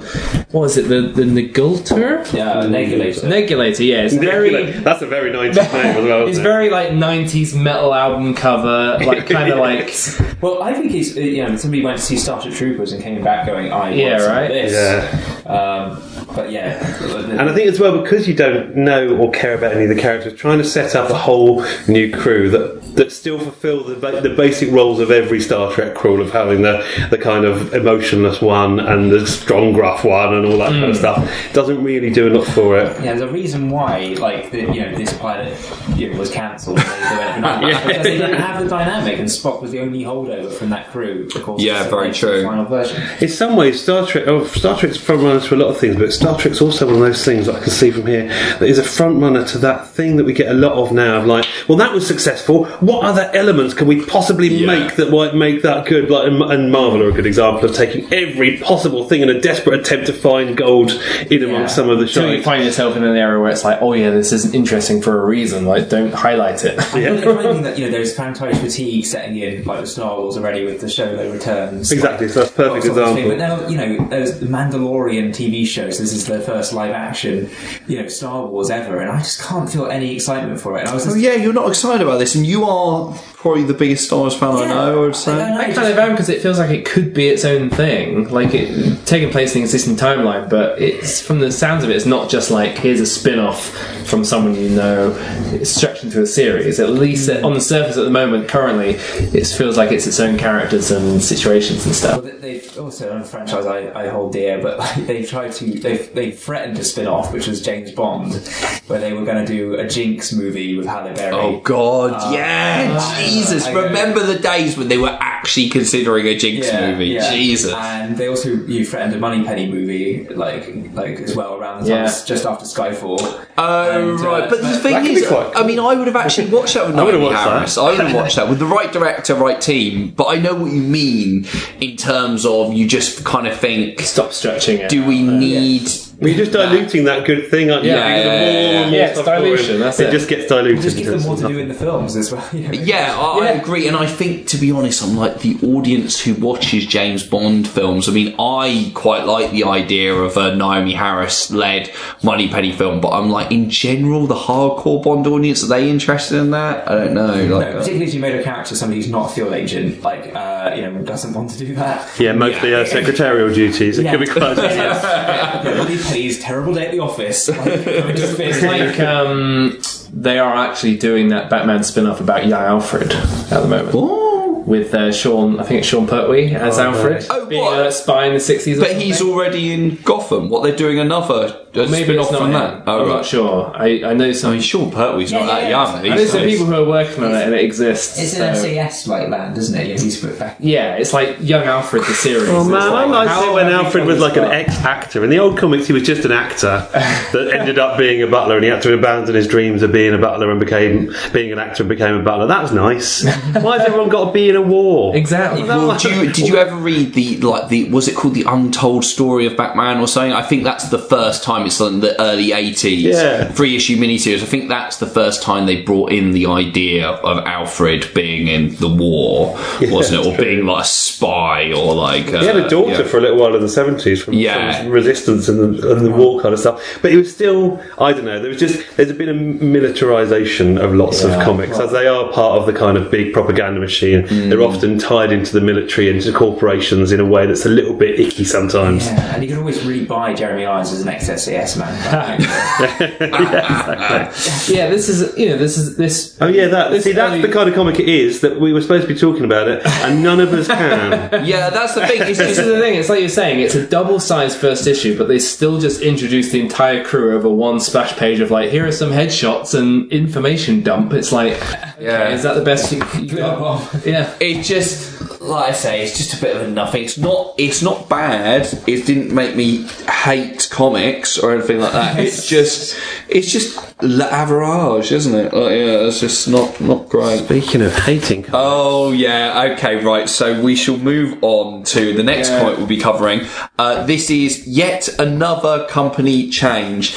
Um, later on, the the company that currently holds the license for producing Star Trek comics is IDW Publishing, um, who now, bit like Gold Key back in the day, deal with a lot of licensed comics. Uh, they do comics Teenage Mutant Ninja Turtles, Turtles, Samurai yeah. Jack, Yes. um, Back to the Future. They had like a little run going of bringing back franchises or properties that didn't get a proper ending and giving them a proper ending. Yeah, Samurai yeah, Jack yeah, did yeah. come back and get a proper final season, but those comics were like, here's what we could say for now was the and end. people want that a bit like that. The one that we really liked of um, the Star Trek. Yeah, and they're all really good, aren't they? Yeah, I've got to do a lot say, of, like, in general, Ghostbusters as well. They do a very yeah, Ghostbusters they do yeah, and I've got to say in general they do a very good job. Um, however, Paul, I believe you have a different opinion about Star Trek Countdown, which is the prequel to the 2009 Star Trek movie. Well, by the time I got to that, so I'd been um. I'd, I'd read I'd read the good, I'd read the bad, and this is this is every every bargain bin in every comic shop across the country has probably got a copy of this in 20p sitting unread. It's everything that movie adaptations so often are, which is kind of like no artist you recognise, no writer you recognise, no way to possibly focus on what's going on because it's so utterly tedious. I almost want, uh, yeah, I almost want this destroyed It's in some kind of controlled experiment, so no one has to read it again. Pulp, like the Masters of Fifty Shades of Grey or whatever else. Yeah, exactly. I feel like this is a good argument as to why comics do rot the brain. Having said that, I haven't read it. no, I read some of it, and then I, I realised that life was It's too short. interesting. I I don't necessarily disagree, but I did actually enjoy it. I think just for the extra context it gives Nero leading into the film, seeing him become that. But it is very bland on the Just a page. bit. Yeah, but the film didn't need. Yeah, the, the film didn't need fleshing out. No. It's all on the page, and that's all on the Yeah, the screen. film tells you everything you need to know Yeah. in its economical storytelling. Yeah, the weird thing about this is it was a actual, but it was published at the time um, as a prequel leading up to the release of 2009 uh, Star Trek. Yeah, so should we say this is the sort of prequel story leading Yeah, the film? idea was it What was meant to Spock Prime and Nero right before they time travel? Yeah, uh, the the idea was meant to bridge the gap between Star Trek Nemesis and Star Trek 09, which is a kind of weird prequel slash sequel hybrid. Um, and it is actually plotted out by Orci and Kurtzman, Yeah. uh, the writers of that movie. Hmm. Even more weirdly, Alex Kurtzman is now the main creative mind behind the Star Trek universe. He is the kind of executive Yes. producer of Star yeah. Trek Discovery and the main guy behind the Picard show. Yeah, this is all canon to the And- Picard. yeah, and he Wow. is making this comic because I guess he can canon. He's Yeah. saying that Because at this, the moment, this, will be comic is the last we see of Picard canonically. yes. Up until what we Up see until- next year. Next yeah. year. And this is the kind of thing that you would totally assume as a fan, like previously, I, I think we've even talked about it in a previous episode because I think Greg Locke, who's a previous guest on the show, mentioned that comic, and I think we all said, "Oh, yeah, that's the kind of thing that will be kind of written out of canon very soon." But because Kurtzman is right. writing the show, I Yeah. guess he's just like, "Well, that's the story I came up with. That's still what I think." Yeah, so 'cause he's yeah. saying the Picard show is like Picard dealing with like the loss of the destruction of Romulus. yeah, which is in this comic. Yeah, yeah, yeah, exactly. Is that a new show that's coming out soon? Yeah, Yeah. So Has it it's got- taking place post Nemesis and post this. Oh wow! And has it still got? Patrick Stewart, yeah. Has it? yeah, yeah, yeah, new yeah. Picard Oh, people are going to love that, aren't they? Yeah. Like, even I'm a bit. It gives me a little Yeah, tingle. yeah, yeah. does. He's, Don't know much more yet. but- He's, yeah, we know he's not active service anymore, so he's basically retired or doing something else. But it's all we kind of really know that it's we, we know it takes place those many years later. It's like as yeah, of now. don't know how many. Hopefully they won't do what they did with Luke Skywalker, and they'll keep Picard, you know, nice and interesting, and not turn him into a man living on a rock. Yeah, that's a whole nother podcast. Like, Yeah, I'm definitely. Sure. like um, But I, yeah, I do think the way they drop in more and more TNG characters in this comic is very like, oh, it's, Fan it's just like it's Yeah. like turn the page and oh, hello, it's Data, and then oh, it's Well, the weird thing is, this is uh, uh, this is a four-issue miniseries collected into a volume, and the big cliffhanger endings of both the first and the third issue, are, they're basically the same ending, aren't they? It's just someone turning but it- it's basically the idea of a ship turning up and it's captained by a surprise old character. So at the end of the first part, it's Data come to the rescue. At the end of the third Data. part, it's Worf come to the rescue, and they're the same ending. Well, it's nothing like the ending of Discovery Season 1 either. Yeah, well, yeah, exactly. Exactly Well, as an, old- a ship you know turns up and all characters potentially. well, yeah, well, they, that's Kurtzman again, isn't it? He's obviously he loves he this. directs the first episode of the new series, like which I watched, just watched today. Yeah, oh, you just watched that, have you? Interesting. Okay. Um, but yeah, it, it, it's one of those things where I completely understand the criticisms. Um, however, despite those being total fan service endings, I still got a kick out of them. Yeah. Well, I got to the end of the first chapter, I was like, and it was Captain Data. I was like, oh, it's Captain Data, great. And then when I got to the end of the third part, it was like, oh, it's Worf turning Yeah. up le- as the captain of the Klingon ship. And then there's the bit where it looks like they just killed Worf off, and I'm like, Oh yeah, he's is it fine. He's Nero like beats Worf to death, like something, doesn't full on stabs him, like Yeah, yeah, yeah, right yeah. Oh, I'm I like, think- whoa, is this canon? But yeah, I think I was really upset by that. Um, it just seemed a bit. I mean, Nero. I find it a bit weird how he's portrayed in this because he's like a total good guy at first, isn't it? Yeah, it's like him and Spock teaming up to try and find the solution to the exploding nova supernova Mm. problem, and then you eventually find out why he hated Spock so much because he believes Spock abandoned his Yeah. cause and let everything go wrong, even though it's his own people, his own Romulan government that, That don't just- listen to them yeah. and decide to stay behind. Yeah, yeah, and so yeah. the planet gets killed. I mean, it's one of those things where I, I must admit. His motivations for me, like reading that, it, always have a real issue.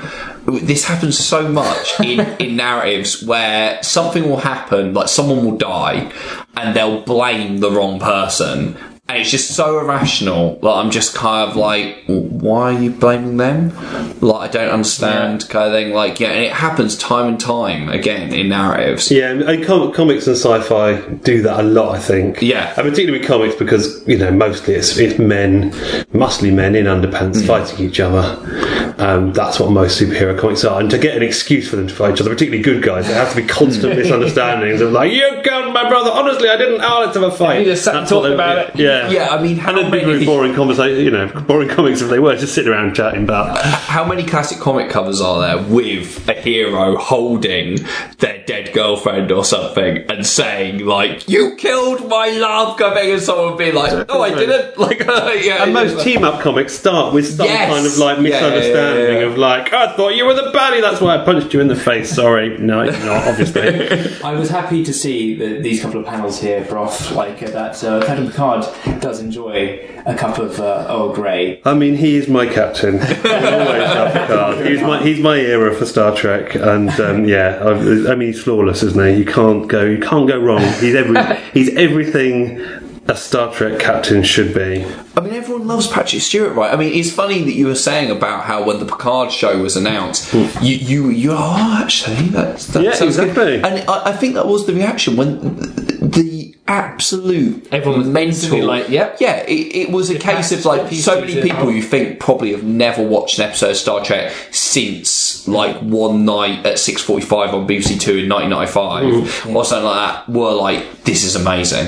I can't wait. Well, his, his profile has gone nowhere but up since that show ended. Like, Yes. has it? Unlike- Yeah, yeah, yeah. Very like, true. His compatriots in it. Like, I mean, he's got, gone into the X Men series. Yeah. Yeah. You know, and there's just And he's just put that to bed, basically, with Logan. Yeah. So Yeah, And I think that, yeah, that does make it quite rare as well because when people have really progressed way beyond the thing that, that almost made them famous, and they're a really renowned actor, sort of Shakespearean actor, and, and done loads of stuff on stage, the idea that they then go back to the show is really unusual, which makes it a little bit more magical and special. I think. he's you know he just feels like he's a quality seal of approval. If Yes, if exactly. come back to it, you Yeah. kind of He feel won't like be doing it in wouldn't two be shits, yeah. exactly. and he's so involved in the writers' room, it seems. So he's because he's had such a great career. That, like you say, the fact that he's scored another massive franchise with the X Men films, which actually ended incredibly well with Logan. I mean, it's amazing. Yeah, we've been waiting for a good, waiting for a good X Men Wolverine film for a long Yeah, time. yeah, yeah, very, That's very probably true. the last very good true. one, right? Um, Dark Phoenix, also- where I Yeah, no, You one- know, no one wants that. Regular appearances on Family Guy, Yeah. American Dad, like um, where he's does voice actors. He's in Ted as well, doing his He had that voice TV acting. show he was the lead on. He was in the Emoji Talk. movie as a shit. Yeah. He's done everything. he's discovered his comedic side, extras. In re- extras as well. I think Yeah. he broke like new ground there. Cinema. I think people were still thinking, "Oh, great actor," you know, we love him as Professor X, but that was the thing. Like, oh, he's funny too. Mm. And then there's kind of bromance that has like, unfolded over social Yeah. media with like. So Ian now it's time to see more Picard because it's It's- been over it- 15 It's years. no better time, and Oh, uh, I mean, think about it, because obviously Ian McKellen, they're, they're best friends from their kind of excellent days. If they bring McKellen on as a bad guy in ah. the Picard show, That's a Klingon, Klingon McKellen. come on, come on. oh man, when he was on Corrie, I mean, Yeah, yeah, yeah. He, he agreed to be on Coronation Street, so it's got to happen. Right, let's move on to the final comic we're going to be discussing tonight. Bring it bang up to date. It's the first issue of Star Trek versus Transformers uh, from IDW. Now, the reason I chose this is not only is it a really recent comic, but also it's there's a massive, massive trend at the moment for mental crossovers, which you never thought you'd see between licensed characters. There's so much of this going on at the moment. Star Trek is, uh, you know, up amongst them with, they've had loads of crossovers with uh, X-Men, uh, with Doctor Who, in of comics. So I wanted to pick something up, and this is uh, the Star Trek animated series era crew, um, which is Kirk and Spock and all that kind of people, but in a in the seventies, the animated series style, um, with the eighties Generation One Transformers. It's Pure cartoon crossover in both senses of the word. And they're basically taking anything from anyone's childhood and stretching it That's and then it. punching it into the ground until they've ground every last dollar they can possibly get out of it in every conceivable way, and then they throw it on the big cultural tip. Having said that, this was better than it needed to be. I thought. Um, like the other, oh, the Transformers was lovely, and it has one of the best lines in all of comic history, where Bones says, "Well, I'll be a deep fried possum on a stick," is weirdly specific. That suggests that at some point he's, had, a deep fried possum on a stick. well, there's some lovely moments in this, isn't there? Yeah, I- it also has Spock saying there's more to the situation than meets the eye. Ah, Very good, I like that. Well, uh, there's a big double page splash panel um, on the second, third page with the Star Trek characters suddenly seeing all the Autobots and Decepticons flying about with Sulu going, oh my, uh, which is Right, absolutely yeah. wonderful. Uh, this is a very cleverly, this is Prime's directive, part okay. one. Uh, written by John Barber and Mike Johnson. Uh, Mike Johnson did have a part to play did in Countdown, I'm afraid, uh, Paul. Oh, yeah. So, um, but he also is, uh, well, no, he works for IDW. He wrote the Back to the Future comic, which recently uh, came out with, with Bob Gale was involved in, uh, original writer of uh, Back to the Future, and uh, art by Philip Murphy, which very faithfully recreates the uh, animated series Yeah. style. And If you really couldn't fault it, if that's what you've set out to do, is get as close to the two different styles of cartoon as possible, they've absolutely Yeah. nailed it. Yeah, it looks great. Because you've got that alien crew member. What's his name? Who was in Oh Yeah. yeah, yeah, yeah. From he's, he's very much steeped in in the the- animated and the- series the show. And Cheetara's in it as well from yeah. Thundercat. One of her earlier roles.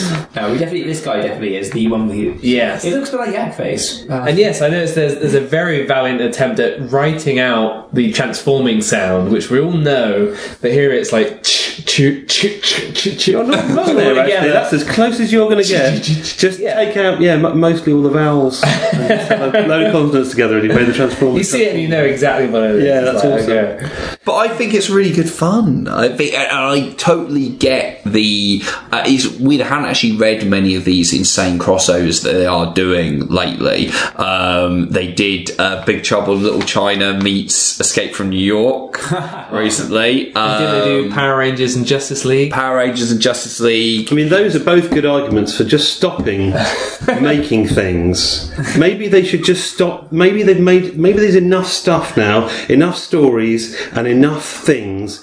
And I think by the time you get to Power Rangers meets the Justice League, you should just stop making comics for a bit until you've got some new Yes. ideas. Just chill out, everyone. like the gritty reboot of Wacky Races, Oh, Punisher yeah, meets yeah, Archie. yeah, Just like, just cut it out. Leave it be. Come up with some new ideas. I I mean, there, there's so many of these at the moment. Archie v Predator, that's Uh, one, isn't it? yes, that's right. Uh, Bat- Why? Why have they made that? Stop it! There's a lot of comics based on the uh, Batman Adam West TV series at the moment. Mm, they're all and right. they're, I'll and let them they're go. doing loads of crossovers. They did one with Man from Uncle, one with uh, the Avengers. When I say the Avengers, I mean Steed Steed. and Peel. Yeah, they did an Archie one. Um, Um, you know, so this is this is happening all over right now. But like a lot of things, it depends on who's writing it. Because those Yeah, ones you just mentioned are quite good because they've got Mike Allred and Ty Templeton, who are both really, really madly in love with the things that they made. But they're, they used a lot of the Hanna Barbera cartoon characters from the sort of sixties and seventies. DC have got them and don't know what to do with them, so they keep chucking them at superheroes. So you get like Deathstroke and Yogi Bear, or you know, just horrible, horrible. Did you comics. read the Batman Elmer Fudd one, which is the one everyone says is like It's amazing? literally the only good one of those things that Yeah, ever yeah, happened. yeah. It justifies, almost justifies all of the others, but not quite. I read their crazy Flintstones one. DC Is have it done a one in twenty is a, is a hit then, isn't it? Say, is it like? It's a 1 in 20 hit rate, so you are going to have to. I mean, there's always a bit of that with comics, a bit like listening to hip hop albums. I have to wade through a lot to get the diamonds, you have to dig deep.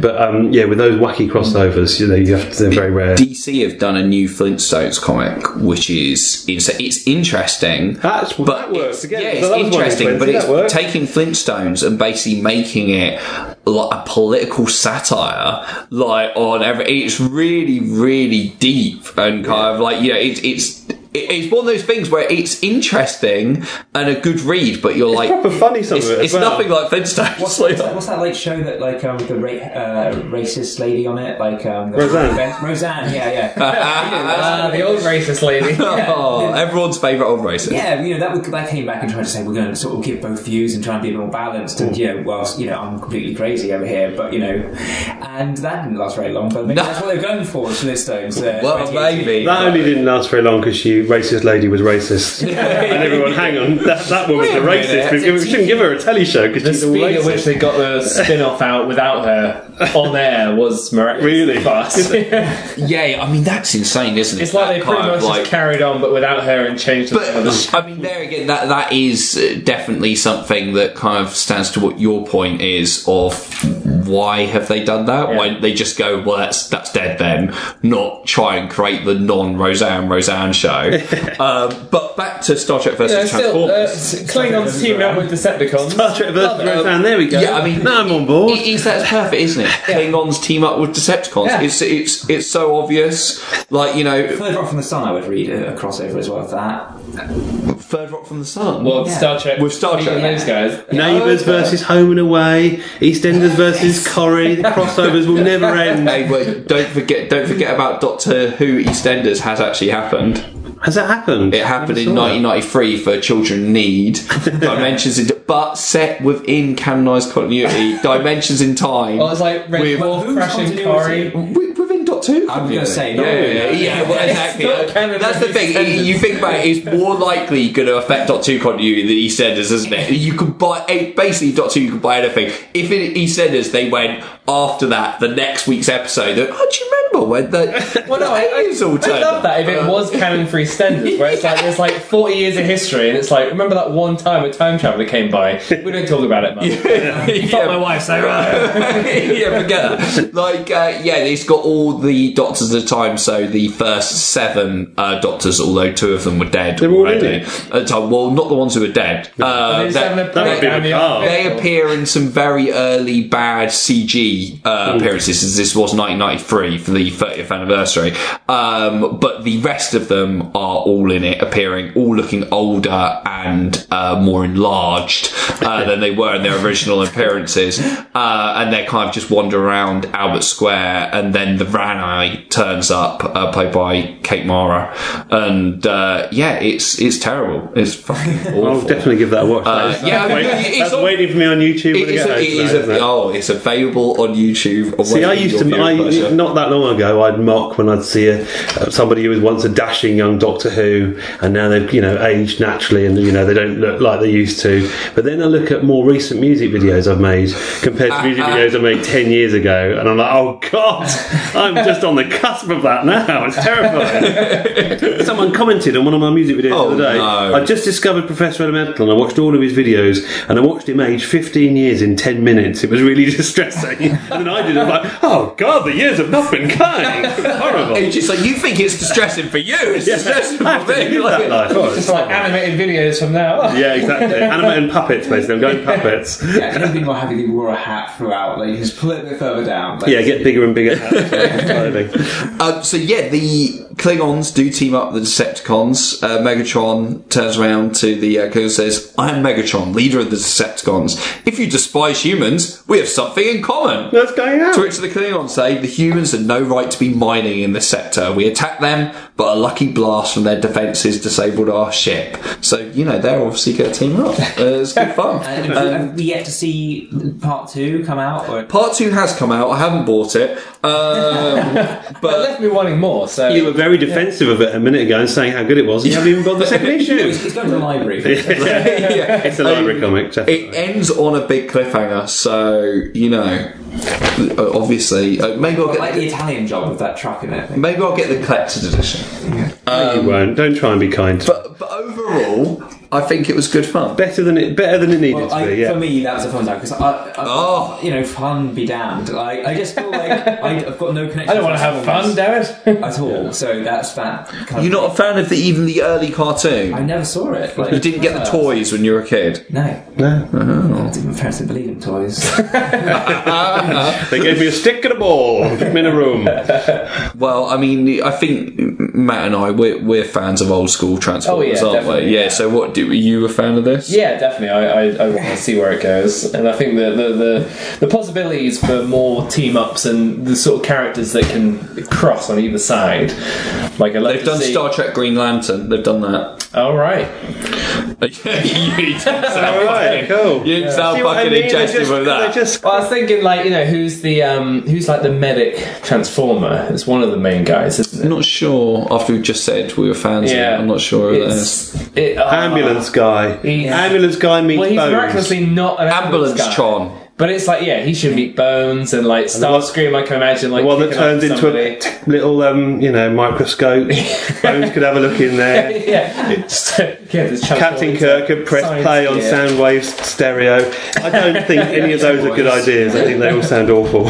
So we're all done basically. That's our little mini voyage through the Star Trek comics world. As I say, I It's like a mean, five-year mission. At A lot of times. variety. well, I mean, this It is has been our five-year mission. it- this is skimming the surface. Uh, there are Start off the decades. top of a nice Uh, casserole. y- yeah, exactly. Decades of Star Trek comics available for you. Um, we haven't covered even kind of a sliver of them. I don't think this is just to give you a little taster of what they might be like, and we'll more give ourselves a little taste of what there might be like, will you be reading more Star Trek comics, Paul? I, I think like the those motion picture era ones, like I quite like the, the, the that Marvel era one. Can I tempt you with the gnomes issue? I might the gnomes it seems like uncharted territory. I'm. Yeah, that's a spin off I want to see. Yeah, well, my, my wife is much more into graphic novels and comics, as you know. Yeah, she me. does So, like, yeah. And what I've read, actually, a lot of those Batman ones is from her collection. Mm. She's got a lot of Hellboy on the shelf, hasn't she? She has. She's got Yeah. some sign Hellboy, and I think Wow, Get she's you ready for the new movie? Yeah. You're a lucky guy. I am indeed. And uh, so, you know, the thing is, I, I know she loves gnomes as well, so I think there's actually a chance to get her into these through that. Oh, there you go. Fun for all the family. Paul uh, uh, seems convinced about the gnomes as well. You're going to also dive Yeah, into well, I will buy that one issue, and I will never read another Star Trek comic again. I- I'm glad to see uh, we. Unless they say Tempt you Professor back. Elemental crossover to Star University. Yeah, if that ever happens, everything I just said in this podcast is a lie, and I am ready for that exciting new opportunity.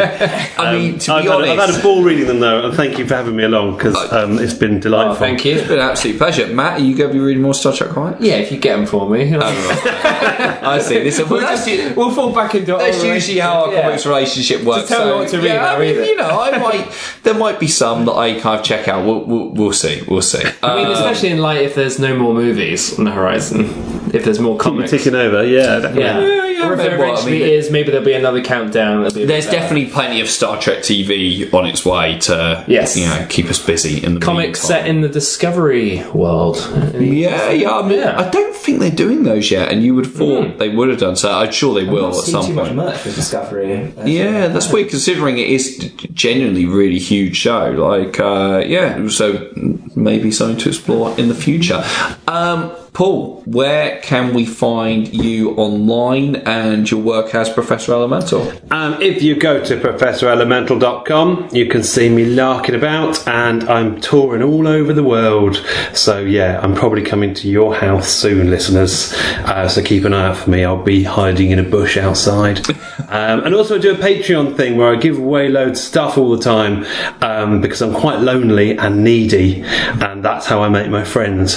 So, if you go to Patreon and look up Professor Elemental, I do loads of stuff there, and it'd be lovely to meet you. Cheers. Oh, fantastic. And you can find us at Facebook, Twitter, and Instagram at Spotlight Pod. Um, you already listening to the podcast, so presumably you know where to find that. Come and chat to us on the social medias, leave us some feedback. If there's any Star Trek comics you think we've missed out on, uh, obviously we will have Yeah. missed out on plenty, but if there's ones that you think are worth reading uh, that we didn't cover, then definitely recommend. I'd, I'd really like to hear uh, that actually. You can also leave us a five star review at iTunes if you want.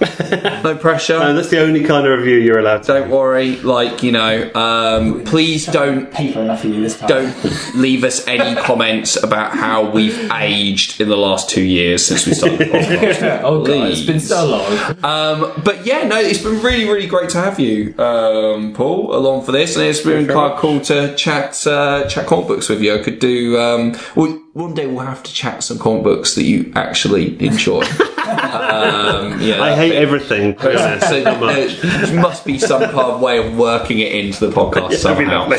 Um, but until next time, it's goodbye from all of us, and we shall speak to you soon. Farewell.